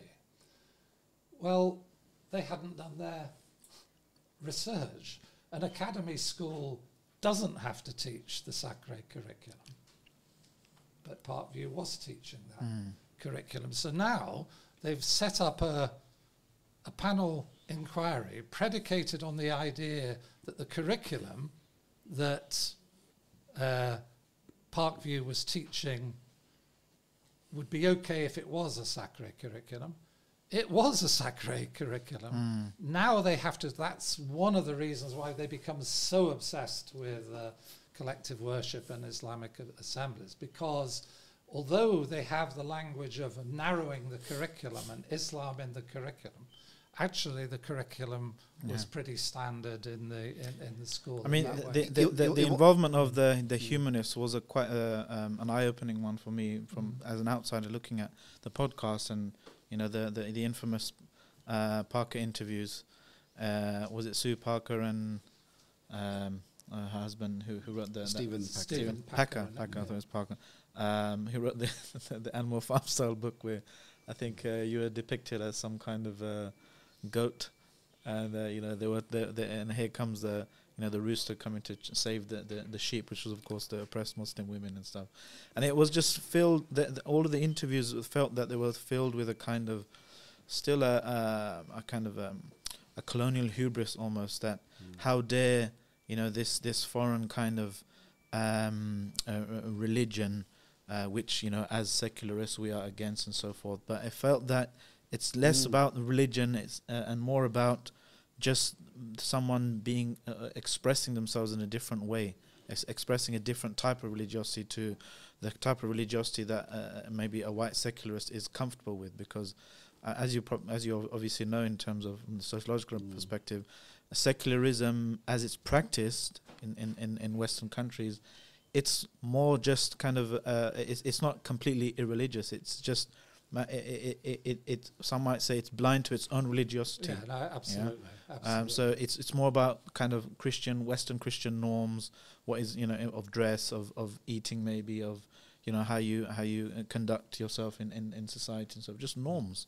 And and it, it, it felt more it felt more like um, um, uh, committing heresy against kind of um, white Western sensibilities, and less about you know trying to take over a school and Islamize it or something. Would you do you that I think what they come to is a view uh, that religion is a matter of choice rather than a matter of belonging. Mhm. It's not a something that's expressed with and in your community and you as part of that community. Mm, mm. What I remember when, you know, uh, I've already said that a lot of my fellow academics, fellow sociologists are secularists like. So I have to try and explain, you know, what am I doing with these conservative uh, Muslims? I said, well, you know, you're seen as a bit of a traitor.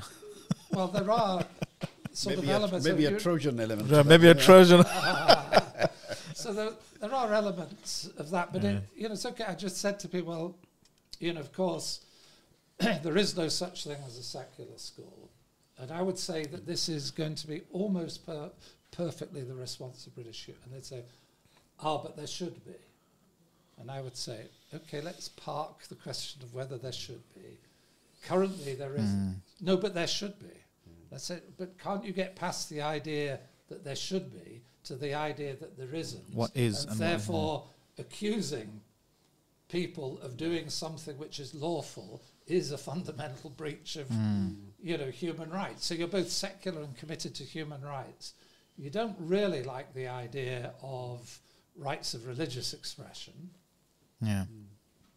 but uh, you know you you don't mind an injustice be, being done to people Yeah. if this case can be used to drive forward uh, the um, you know your cause of trying to get religious education collective worship out of schools. So, what I would say about uh, humanism in, in Birmingham, and given what you said about, well, it's really a, a form of post Christian or Christian disguise, I would accuse yeah. them of something very specific, and I'm, you know, I mean it very specifically, in bad faith. Mm. That is, mm. their view is a faith, mm. and they are, you know, expressing bad faith in the way that they go yeah. about promoting it. Yeah, I mean, in my own experience, you know, I've come across um, the notion of um, the notion that Muslim children should be saved, if you like, mm. from Islam. And uh, many people hold that view. We had um, the uh, guy from Bradford, what was his name, um, in the 1980s now? Um, Ray Honeyford. Yeah. Mm-hmm. We had the Ray Honeyford um, uh, incident in Bradford where he felt that these immigrants have come over and they should adopt our values and our way of life. So when the parents requested yeah. that, you know, they should have halal food in the school, he said, no, you shouldn't have any halal food in the school because you come to our country and you need to adopt our ways of life. So I think that we have a continuation of that. Yeah, where a lot of like same. Yeah, yeah. it's the same thing. There's mm. no new argument here. So what you're getting from Peter Clarke, what you're getting from Michael Gove, what you're getting from uh, Stephen Packer mm. is the same thread of argument mm. that you know you're in this country, you should um, give priority and recognize the supremacy of our values and our way of life. And you know you can have your little subordinated or confined space within that context, but you know uh, we should be uh, so so while they go through school. And this is also the humanist position as yeah. well. Uh, they they believe that the these children are not Muslim. Are you with me? The children yeah, yeah, are no, that's not Muslim. They are not Muslim. They are human beings, and they are uh, they have no faith. And school should be an opportunity mm. for them to introduce them to different things, and it's for them to choose. In other words, they should be they should be uh, you know uh, cut off from their parental influence, if you like. Yeah. So they have no heritage of their own.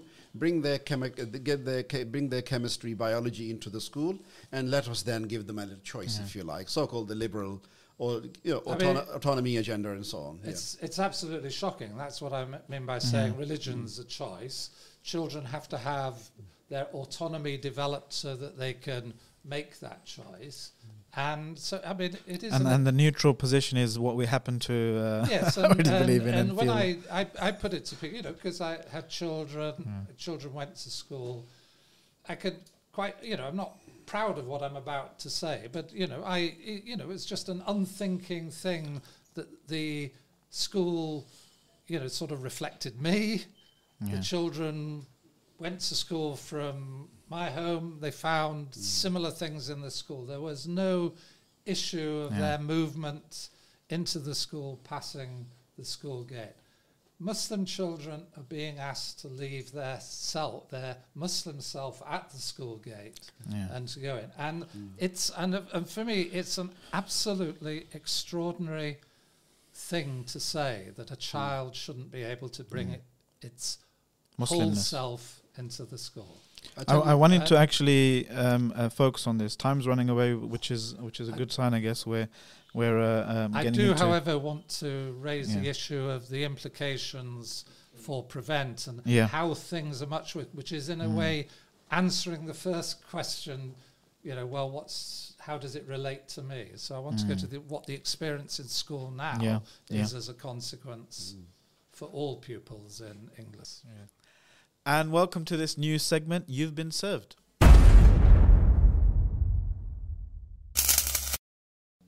So, gentlemen, um, this is a very short segment to put in the uh, middle of the podcast, which is basically do you remember um, Family Fortunes?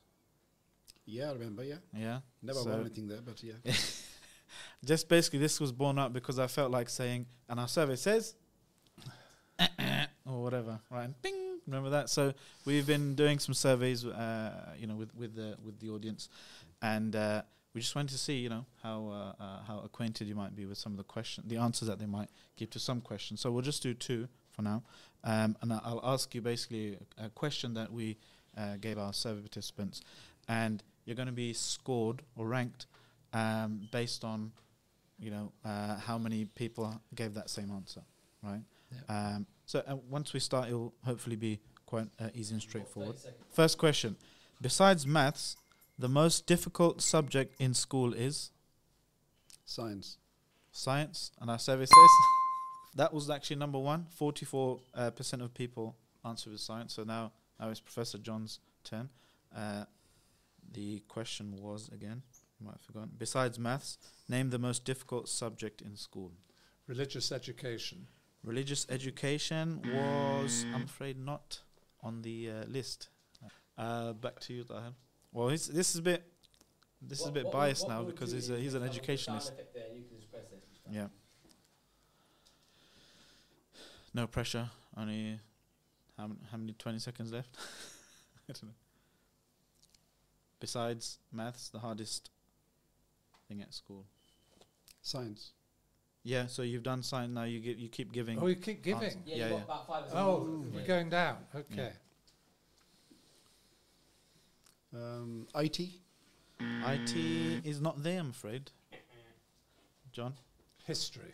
History is this. There, yes, it's number three. Uh, it's the third uh, most popular answer. It's uh, 17% of people answered with that. So we've got uh, three more left. Your turn. Um, geography. Geography is there. It's uh, joint first, joint last, sorry. it's uh, 3% of people answer with geography. John? There's two more left. English. English is correct. That was number two, which is uh, 26% of people answered with. And the final one is? What about English literature? Mm, no, I guess that in- include probably included in, in English. Probably goes back to you. I'll give you a hint. It's another language. French. Ah, uh, très bien.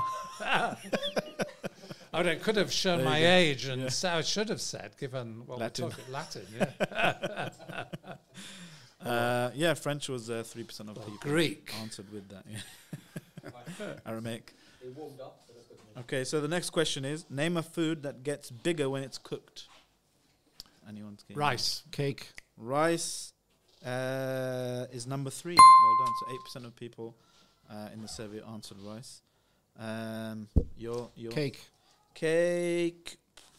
Mm, not really. No. There's something. There's some. Oh, so it says um, that it's not. It's not really cake. Mm. Souffle.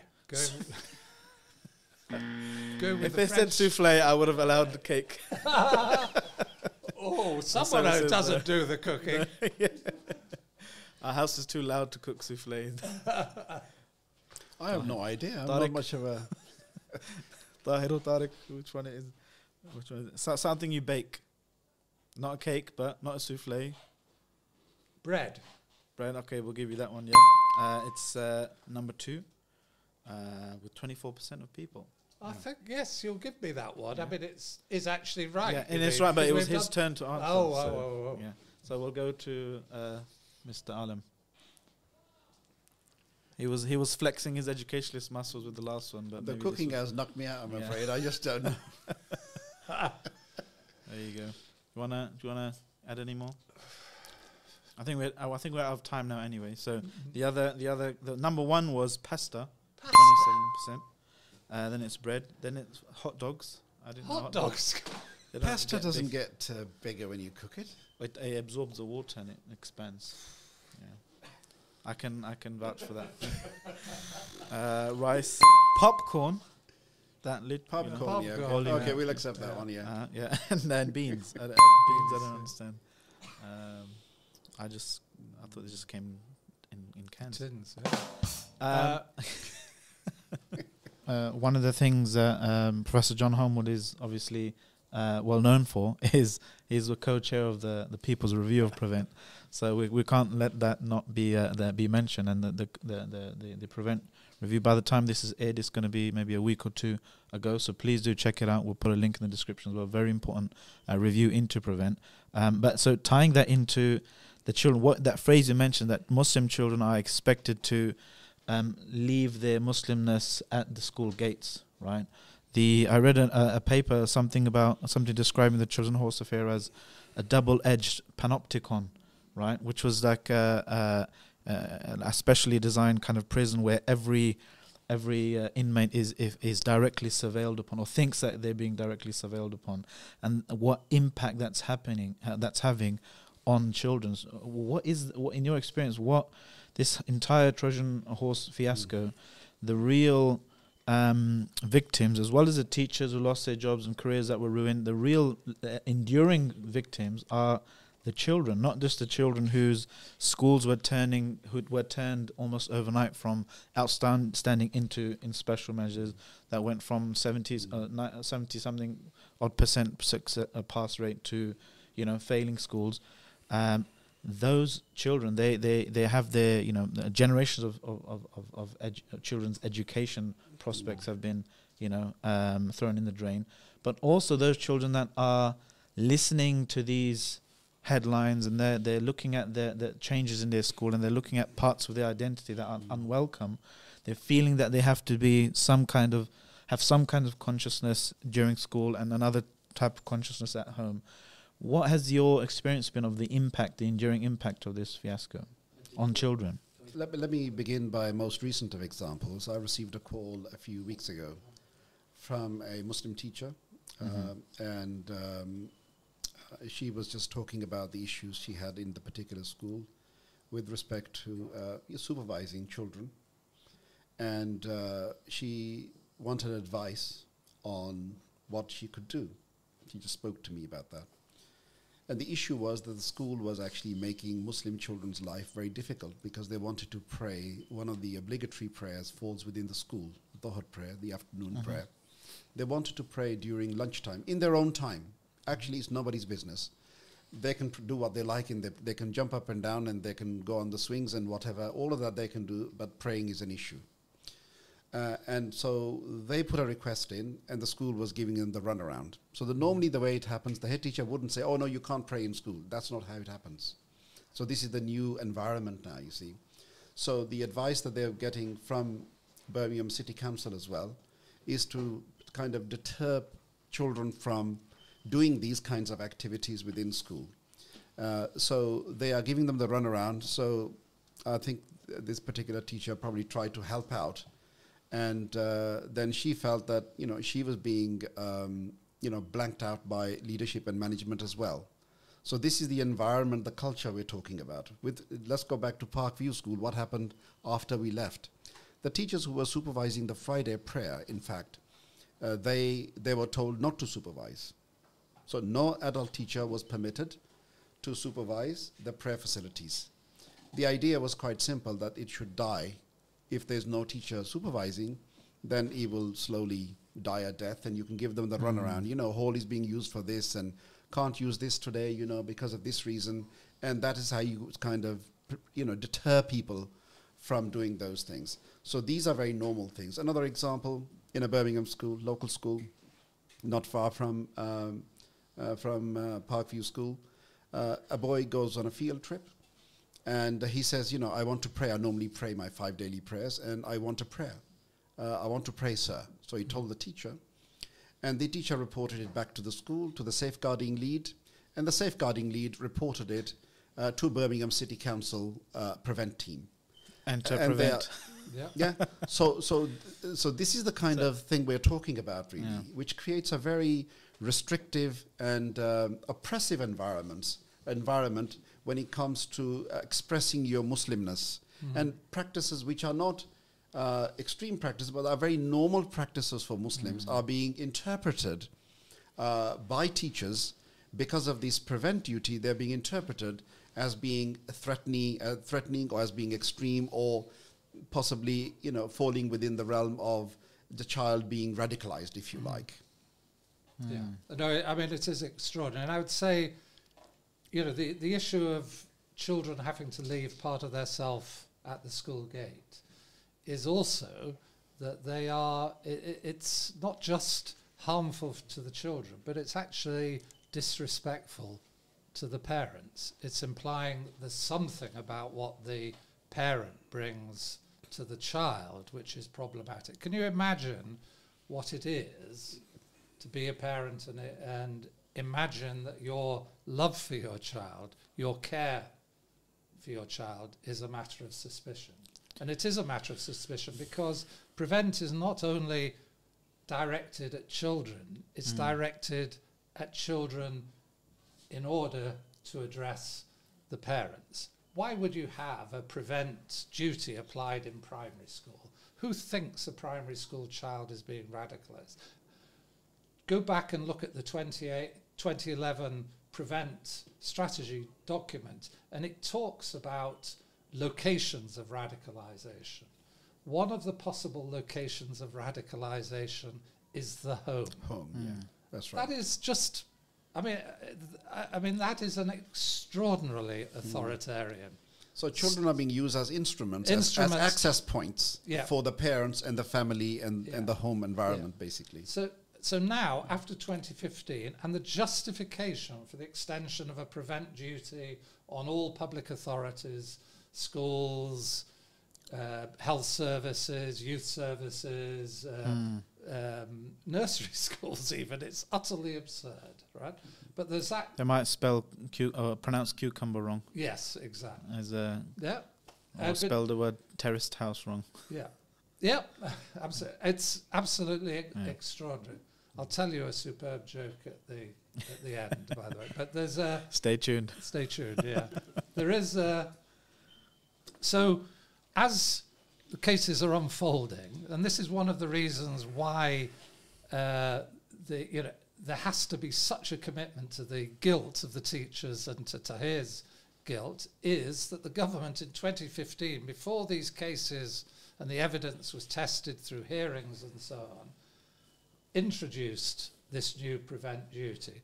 There are, over, according to the Home Office's own uh, statistic, and this is all in our uh, People's Review of Prevent, there is over a million people trained in the surveillance processes of Prevent. That's in every school. There are Prevent priority areas where there's particular attention and focus the government has resisted saying and listing where these prevent priority areas are. We made over 300 freedom of information requested requests, and hmm. accidentally one person replied with the information. so we now know, and we've got listed in our report the prevent priority areas. We're dealing with you know, relatively old census data, but on the basis of the 2011 census, just about three quarters of all Muslims in England and Wales live in a prevent priority area, hmm. compared with about a third of the population as a whole. So prevent is discriminatory. It is hmm. focused on Muslims, and it's focused on Muslim in relation to things which are ordinary aspects of uh, Muslim representation, practice, belonging, and so on. So it's uh, it's abs- you know so it, it is extraordinary, and it's about what they are monitoring pupils for is not, not none of it is illegal. Yeah. None of it is is an offence. And finally, they've introduced a curriculum, fundamental British uh, values, which implies there are some people who might need to be brought up to speed on Britishness. But now look at where it sits within the curriculum. It's uh, Tahir has already mentioned the duty on uh, the spiritual and moral development of children. That curriculum is now part of that duty. We have turned the spiritual and moral development of children into a security interest. That's absolutely. Securitization. And not only that, it is in fact a national curriculum. Hmm. Academies don't have to follow a national curriculum, but they do have to follow this. So we now have a security based national curriculum, hmm. British values, and I would suggest that listeners might want to just put a, three letters on the end of a national curriculum IST. It's a nationalist curriculum, it's a security based curriculum, and it's, uh, uh, you know, and it does nothing except divide the population and serve electoral ends, not uh, ends of Mm. making the public safer. There, uh, uh, Tahir, I had one question. Uh, just so building on from all of what just uh, John, John just Professor Holmwood just said, and and your your personal experience, to what degree has your perception been affected of Muslim engagement in so-called mainstream society? Yeah. Do you do you feel differently to when you did, mm, you know, during the early two thousands when you were at the forefront of trying to be, you know, prime ministers invited you to to you know uh, uh, take pictures with you. Uh, you know, you, the Department for Education was was lauding your work, and but do you think now looking back that you were a bit too Muslim for that, or or you would have if you were to do do this whole process again? Do you feel that the pressure now would have been to to check your Muslimness at the door? Or you know, do, you- do are you are you Well- hopeful for the for well, the we are now within a surveillance culture, really. Mhm. So um, anybody who does what I did, for example, now, they'll have to pass the filter of prevent. They'll have to pass the filter of um, being checked for due diligence, for example. So if you Mhm. apply for a school, if you apply for a governor, even when you apply for a teacher, you have to go through these kind of uh, checks. And um, more recently, uh, I came across an example where a governor uh, within Birmingham, actually, he was challenging uh, a low performance of the school. So he made a point of it Mhm. you know, at a number of meetings. And uh, he, he, he knew me, and so he contacted me. And he said, I mentioned nothing about Islam even. In the, uh, uh, I made no mention of that. Simply, the school is very poorly performing, and I put a challenge in to say, look, you know, it's not good. And I made a point of it in two, three meetings. He that the next thing I knew was that I'd been referred to the team at Birmingham City Council, Prevent Team, and who monitor these kind of things. And the head teacher had reported him that this guy is Muslim and that he's a bit aggressive and that he might be part of the so-called Trojan horse kind of behavior he's exhibiting. And uh, within three months, they had him out from that governing body. So this is the new environment now. So, so you are being vetted. So as long as you're yes sir, three bags full sir, and uh, you know uh, you, you're going to find it much more difficult to participate as a governor, as a parent, and even as a teacher. If you are a teacher, you're going to have to keep your faith aspect, if you like, as low key as possible. Try to avoid uh, supervising prayer facilities and those kind of things because somebody will be watching you and reporting you as well and making a note of it or giving you a very disapproving li- disapproving look that you're being watched. So this is the environment that has been created. This is not education. Yeah, I mean it's a ridiculous situation for us to find ourselves in, and the shift that has happened. So some people actually uh, are not able to quantify the impact. Uh, you know, I was in this context, I was in this environment before, and the impact is absolutely huge. Muslim teachers are frightened. I, for example, myself, um, people are, I mean, my friends who came to my house, uh, they would say they would take the phone battery out and they will request me to take the phone battery out because they think that I'm being monitored by MI5, by intelligence agencies. Probably were. And and there probably was, yeah. so so they they've been monitored. So if if the locality of their phone Mm. matches mine at my house, then obviously if there is somebody working in education, these were head teachers actually, Yeah. Muslim head teachers. Um, th- so they came uh, just to visit me really because I know them. Uh, they came and this is the this is what they did before they entered my house, and I complied with their request to make them feel comfortable.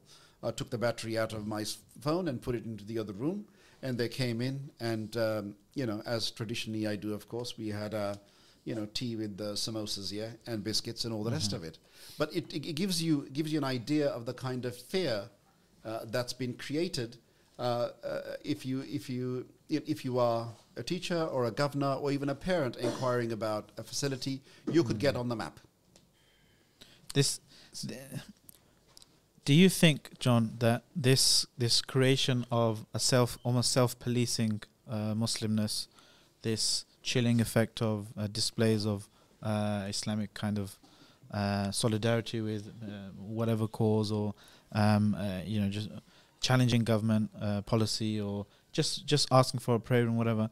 Do you think that this itself to to create this atmosphere, would you say this is part of another Trojan horse plot to to to spread a certain type of culture of, of, of hostility towards certain groups? to use the language uh, of the government, it's certainly a form of cancel culture. Mm.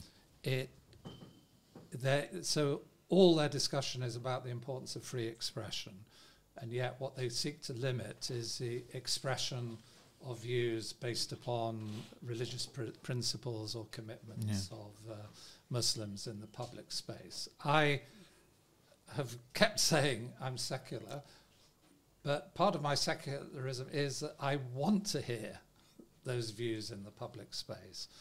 And I find it really frustrating that we can't have proper discussion and that we can't have, mm-hmm. and that in wishing to speak with Muslim, you know, that people would be wary of me because they can't be sure who anybody is Yeah. and who anybody can, can monitor. But let, I, I, let me tell you, I was, said I was going to tell you a, a joke. Okay. And so the joke is goes something like this: You've uh, concerned about uh, radicalization in a school, a predominantly Muslim school. So you think, well, how could we help inculcate uh, British values in that school in the context of our worries about radicalization? Well, partly, why don't we provide military training for the pupils in that school? Why don't we introduce a cadet force, get them properly drilled, and so on? So let's, as a first act, we're launching a new government cadet force.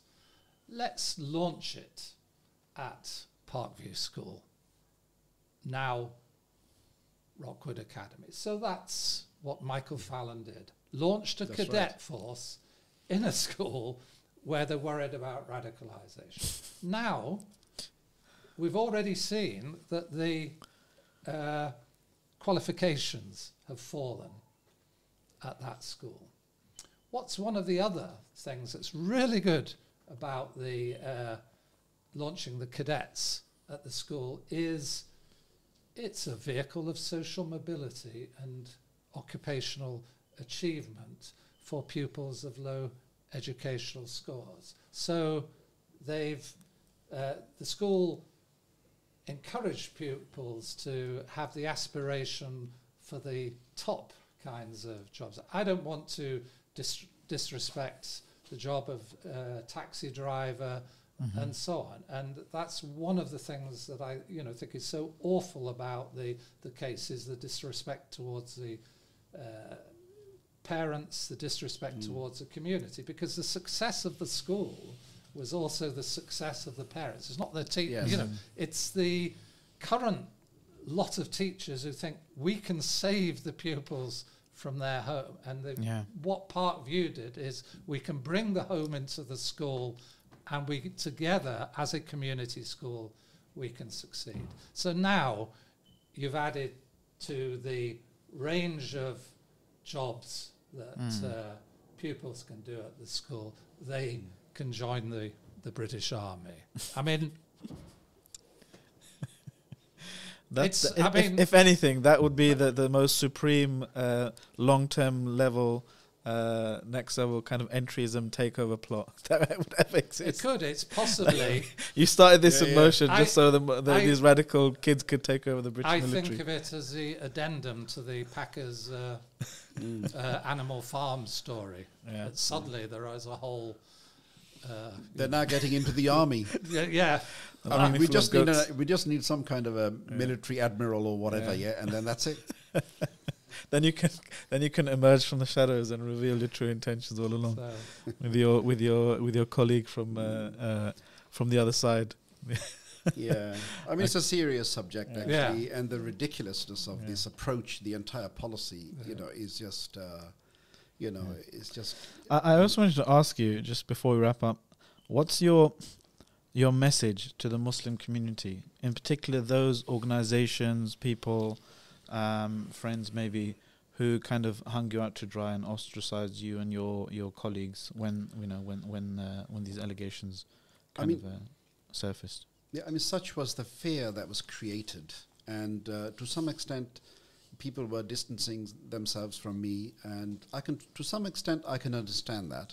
Um, and uh, it wasn't the best thing to do, but I think the lesson that we need to learn is that you cannot simply, as soon as there is some noise in the media, and there'll be other events that happen as well. So one of the things that's really important, I think, is the Muslim community needs to develop some resilience, some courage, that this must not be allowed to happen again. Uh, because this whole thing was, you know, based on a, on, on a, on a fraudulent letter, and it was manufactured from the top. Yeah, it was ordered from the top, and uh, the media frenzy was part of that. The Department for Education was feeding the media with really confidential stuff, which pe- most people don't know, but Yeah. it was being released from within the school as well, and it was being uh, misrepresented quite seriously, sometimes into complete lies, and it was being printed. So the DFE was actually feeding uh, uh, the, the media as well to keep the campaign going. The problem, the reason why it kind of created all this fear for such a long time as well, and that's why people backed off. So the lesson that I want to emphasize is that the Muslim community has to stand up really and also stand together as well, and not run away at the first sign of somebody says, you know, this is extremist or this is this that whatever the allegations might be, for them to start ducking and diving and running like mice. You know, as soon as they I always say that, that that is actually what makes things worse. That prevent is I always uh, in particular, um, people uh, you know who work for prevent when they show up at your mosque or organization or whatever, um, the you know you don't have to engage with them. Be polite and just tell them to thanks but no thanks. You know, but if you let them in and volunteer kind of um, acquiescence and and and uh, cooperation, it's actually you know it, it, it, it, hooks you into a longer term kind of relationship uh, and and and a, and a, a more uh, uh, uh, sub subordinate relationship with them. Whereas I th- I, feel that they they tend to take the path of least resistance, where if you just tell them to get lost, they'll move on to someone else and and, and hassle them.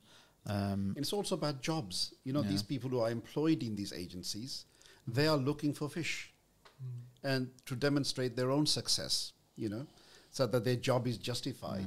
So this is why there's a there's a temptation to kind of exaggerate, to uh, highlight more cases so that it proves that, you know, their job is justified and that they're doing a good job because they're picking up bad guys and they're making the referrals. So this is why this whole industry is, you know, cyclic, uh, you know, in its uh, in its Yeah. in its sort of in pursuing a very damaging uh, effect, really. And this is something that the Muslim community uh, will have to kind of stand up. Really, uh, that's the only way you can do that and show some courage in these matters, not uh, duck and dive and hide. So, although a lot of people ran away from me, if you like, in that sense, yeah, many did, and uh, uh, but you know, I kind of understand that because the, the the the headlines were jihadist, terrorist, and all the rest of it, and people were just being cautious uh, Yeah. organizationally. It's, I mean, uh, there is a moral Yeah. hazard there. I think a lot of people felt shame. Is this what people in our community have done? And they weren't prepared to get beyond that and say, no, what they had done was something to be proud of. So I think part of this is that it happened in a poor community in uh, Birmingham, in, in East Birmingham. And I think it's quite similar to the Hillsborough affair. The story that the terrible behaviour of the fans, the Yeah. terrible behaviour of these people who are not properly middle class or not don't understand British ways and so on. And now we understand that there, were- that w- you know what kind of vicious stories were told in uh, Hillsborough. The same has happened in Birmingham and happened to the community in Birmingham. But it's also happened in a context of austerity. I happen to think that uh, Muslim communities are resilient because they self organize. We have this paradox that the self organization of Muslim communities is seen as a threat when they self organize. Mm-hmm, mm-hmm. But there isn't much funding except through Prevent. If you have somebody with mental health problems, there's quite a Yeah. high threshold to get access to mental health uh, things. And this is the moral hazard issue. Mm. Report them under Prevent. The You'll get referral immediate goes, help. the referral goes part way, and then they get access to mental uh, health problems, and that's extraordinary. But I, you know, I say to people, well, what about far right extremism? We haven't really talked about that. That doesn't get discussed in terms of a community. But one of the things is the absence of, uh, uh, you know, the self-organisation of the communities which are associated with uh, far right extremism. So I could say, well, the one thing that I might be worried about in the context, you know, were I a prevent person thinking about Muslims is if they fell away from the mosque, mm. not if they joined the mosque, if they stopped going to activities, Yeah. not if they, you know, went to those activities. That's when they become isolated and so on. Yeah.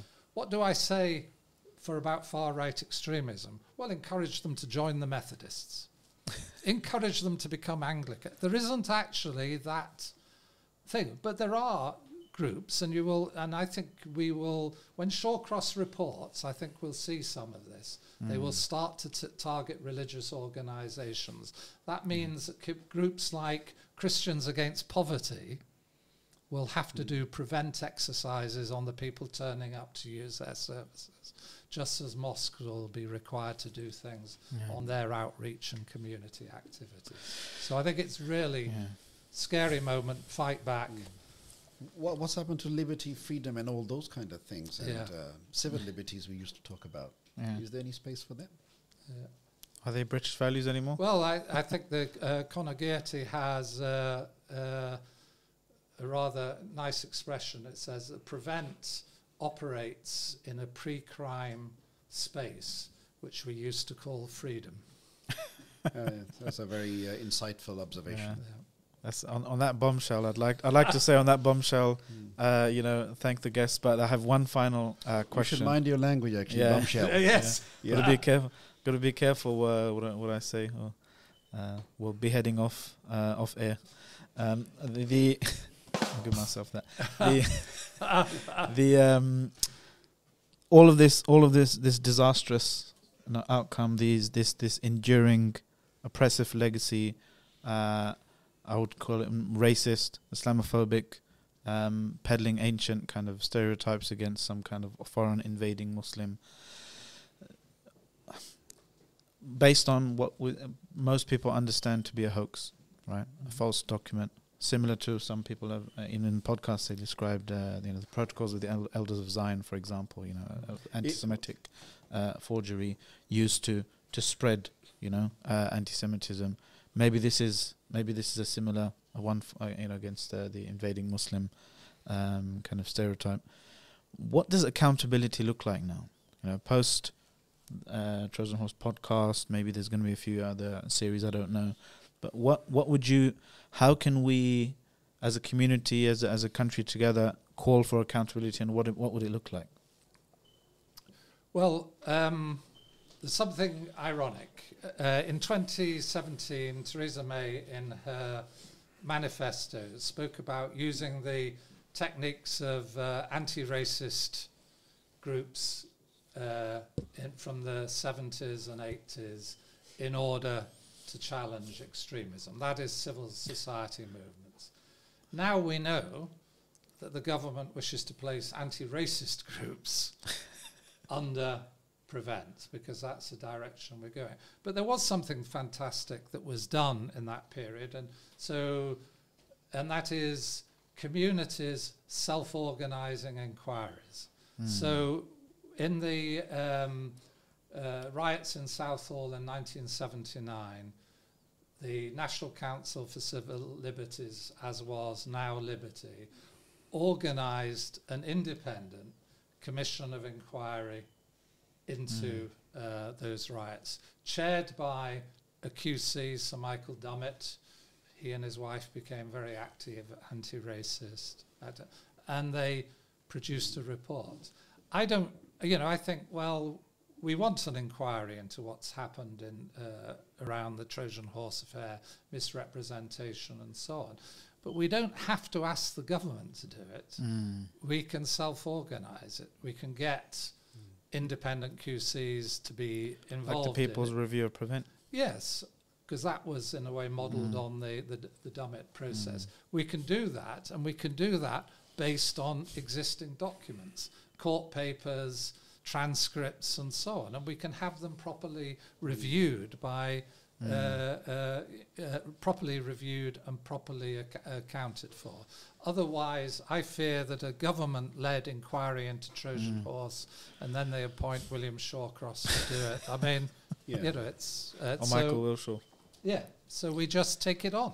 Yeah, I mean, the inquiries certainly can be rigged, and quite often they are rigged Yeah. as well. So we, we know that anyway. That's just a, a matter of normality at these days, and the probability of them being rigged these days is even higher.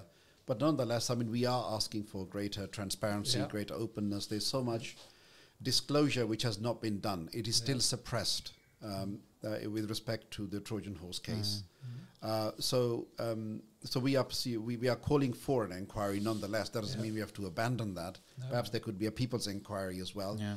Um, this particular podcast, of course, we are trying to push this as far and wide as possible because I think it really is very. It, it provides insight into, if you like, corrupt behavior, Islamophobic behavior, racist behavior uh, within local government, national government, and within the court system as well. And uh, so everyone should share around this podcast and also the New York Times one as well. Yeah. Yeah.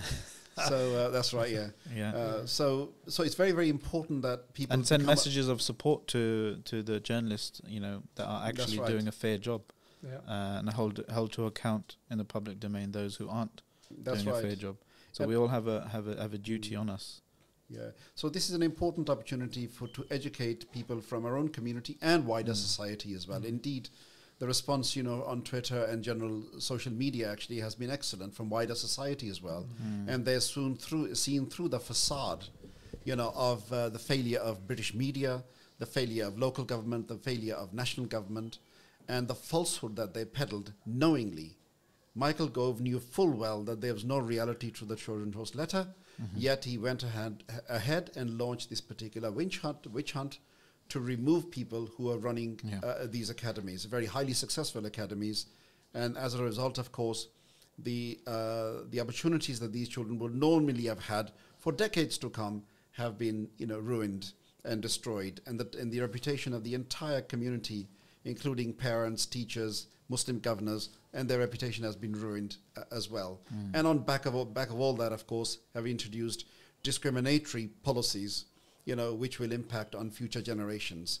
So, so the, the impact is huge in that sense, but I think it's important for the community to be educated, for wider society, because this is not when you actually perpetuate injustice and oppression, it is not. Uh, you know, eventually, this oppression has an impact on wider society as well. Yeah. Yeah, and it's in the interest of wider society that we create a fairer society, a just society, you know, which uh, respects and values all the citizens rather than you know those who happen to be in the echelons of power or or have a privileged position. So spread awareness, call for accountability, um, spread and join the the people's review or uh, uh, or the inquiry that you're calling for, um, and also you mentioned Become teachers, become governors. Don't Yeah. back down. Yeah. Yeah, this is not the way to do that. don't we don't, don't, don't, disengage. acquiesce. Don't- that's Don't, right. uh, disengage. Yeah, because this is what it's about. So, so this whole project was about removing certain people who were running these Yeah. projects. So we should continue to participate in these things. Don't be Uh, afraid. yeah, and th- there's also a petition, I believe. There is a petition circulating here. People Yeah. can sign the petition as well. Yeah, Yeah, to get it uh, debated in Parliament. See, every, every every we should be firing on all cylinders, uh, so to speak. And now, as a, a, a special thing we want to uh, end with, is something that I started during lockdown. I call it Muslimic Countdown.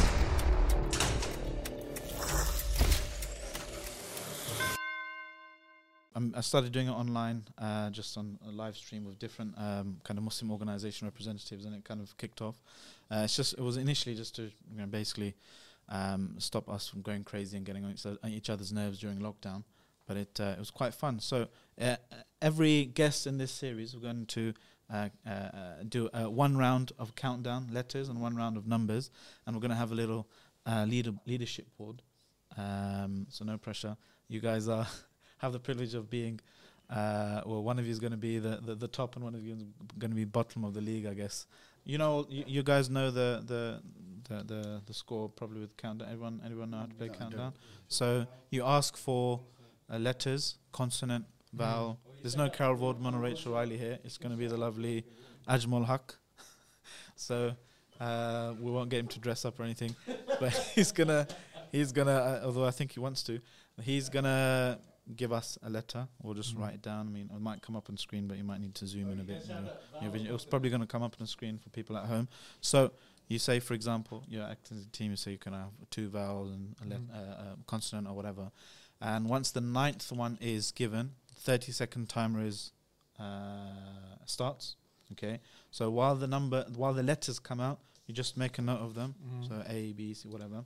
And you have to make then in that 30 seconds uh, as long a word as possible to to win to get points. Okay. Obviously, if you use all nine letters, then that's some kind of crazy triple whatever point uh, score. But um, yeah, each letter I think gives you. I forgot how to do this scoring, but we'll do that in post production anyway, whatever. So le- the idea is you have to make as long a letter as Mm. possible. So, shall we start, gentlemen? Who wants Yeah. to go first? Any with any letter, uh, any consonant or vowel? Uh, A. Yeah, you can't choose which. You can't choose which letter it is. Yeah, you can only choose a consonant or a vowel. Oh, I see. Okay. yeah. Right. A vowel. vowel. And it's not A, it's O. So the first letter is O. Consonants? Consonant, please, Carol. Is S. Vowel. O. Consonants? I see what's happening here. R. Vowel. Vowel is E. Consonant. Consonant is, is that an R? R, my eyesight is very bad. John? Consonant. Is that an H? I feel like I'm in an eye test. Is that an H or an M? Yeah. H. H. Just zoom in a bit. Uh, consonant uh, was H. Um, now you want you probably Consonants want a again? vowel. Oh, you want a consonant now? Yeah. Oh, the plot thickens. P. I don't know. It was John. You always you were the consonant. So P is the the next consonant, and the final letter, uh, consonant or vowel. Once this is revealed, that's going to start the timer. Yes, I'm going to look before. Uh, Well, that old Uh, chestnut. I'm going to go for yeah consonant. Consonant is X. That was useless.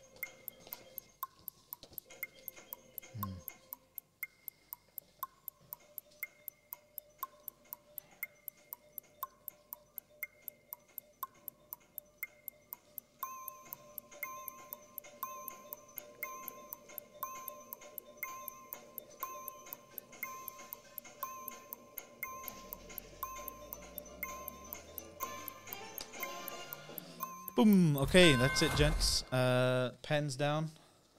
Pencils and pens down, boys and girls.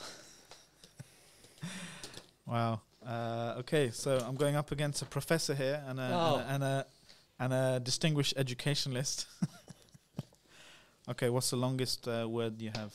Who wants to go first? I've got saw, S O R E. Uh, oh, uh, you're not supposed to mention what the word is. You meant meant to mention the um, the number of letters the word. Four. Four. You got a four letter. Four. Four letter. Okay, so you mentioned your saw. poor.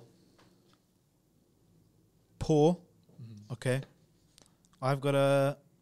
Well, I thought I had a six letter, but I realized I don't actually have the last letter, so I have a I have a five letter one, which is sure. Ooh, As in- very good. Yeah. as in, yeah, uh, yeah, yeah, yeah, You know, seashore. yeah. And Tahir is uh, wrote it, out quickly, saying, "Oh, I had that one written." Okay, so that i your your four letters are gonna go down in uh, in uh, History. in uh, unscripted history, uh, which is actually the future because this is the first one. But uh, now uh, the next uh, uh, I next round think you could sell this to the New York Times along with Wordle. oh yeah Someone, I mean, Carol said God, I thought I was getting a drum beat. uh, right now finally we have the the numbers round and then you can go home. Numbers round. You're going to get a target number, okay? um, which is a three-digit number, right? Mhm. So it might be like 123, for example. Yeah.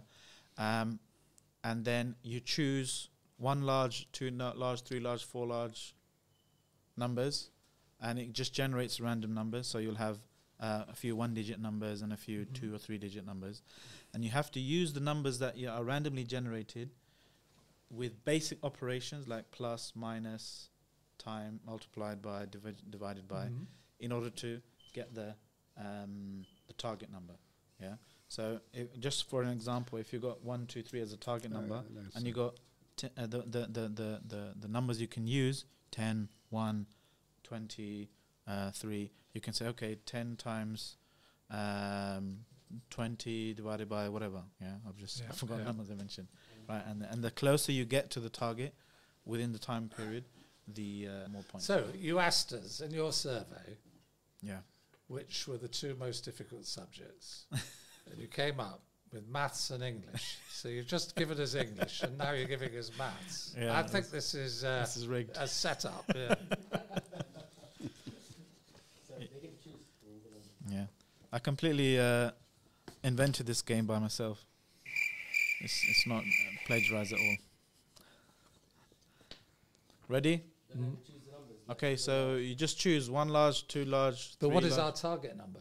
Uh, the target's going to come up wh- where underneath the clock, just underneath the clock. Oh, I see. We don't get the target before we. The no. target comes out um, After we've got the numbers. Yeah, I get it. Okay. So you have to choose the numbers. Zero, Small. One small. Yeah. There you go. So 25, 7, 8, 5, 8, 10, Got to get to 890. 819.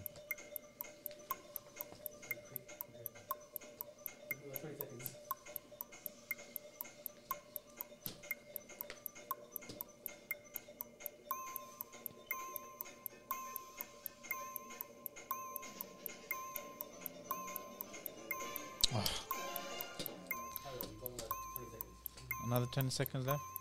Tell us when it's 5 seconds left then. 15. Uh, I didn't get anything. I didn't get anything either. No. Zero. Did you get anything any closer? The thing No. i- e- even if you just do one thing, you can just get some. Well, I, if I'd known that Yeah. both of you were going to get nothing, I'd, have, I'd have just multiplied Yeah. everything. Yeah, 8 times 10. I got 80. I mean, nine. The only one I got was nine times. Um, sorry, nine plus one is ten, and ten times eight is eight hundred. That's what I had. 9 plus 1 oh, that's 10. a good one. Plus eight hundred. We don't have a Times. 1. We have Oh, one. no. Eight one nine, isn't it? Yeah, Oh, that's no. the target. That's the target. So I'd like to thank you both for uh, attending and uh, enduring this uh, two-hour marathon. Just getting back into the flow. Uh, I hope you uh, enjoyed it as much as I did. And that's uh, Professor John Holmwood and uh, Brother Tariq Alam. And thank you as well at Tahir home. Alam, not Tahir or Tariq Alam. You changed Did I the say name. Tariq? Okay, it's been a long day. Tahir Alam. That must be another Trojan Yeah. horse. That's the other guy. Um, okay, and thank you at home for watching as well, wherever you're uh, watching from. Uh, I've been your host, Dr. Salman Butt, and this is the new and improved Unscripted 2.0 uh, podcast. Uh, if you like this podcast, give it a like and a share. haven't said that in a while. And remember to let us uh, know in the comments below uh, if you, you know, uh, anything you agreed with, disagreed with, and any advice you have. Let us know how you like the new set as well, and uh, the new kind of camera movements and fancy uh, m- uh, bits and pieces and bells and whistles in the middle. Um, that's it from myself and the team. Thank you very much. Assalamu alaikum wa rahmatullahi wa barakatuh. Thanks very much. Well, Unscripted.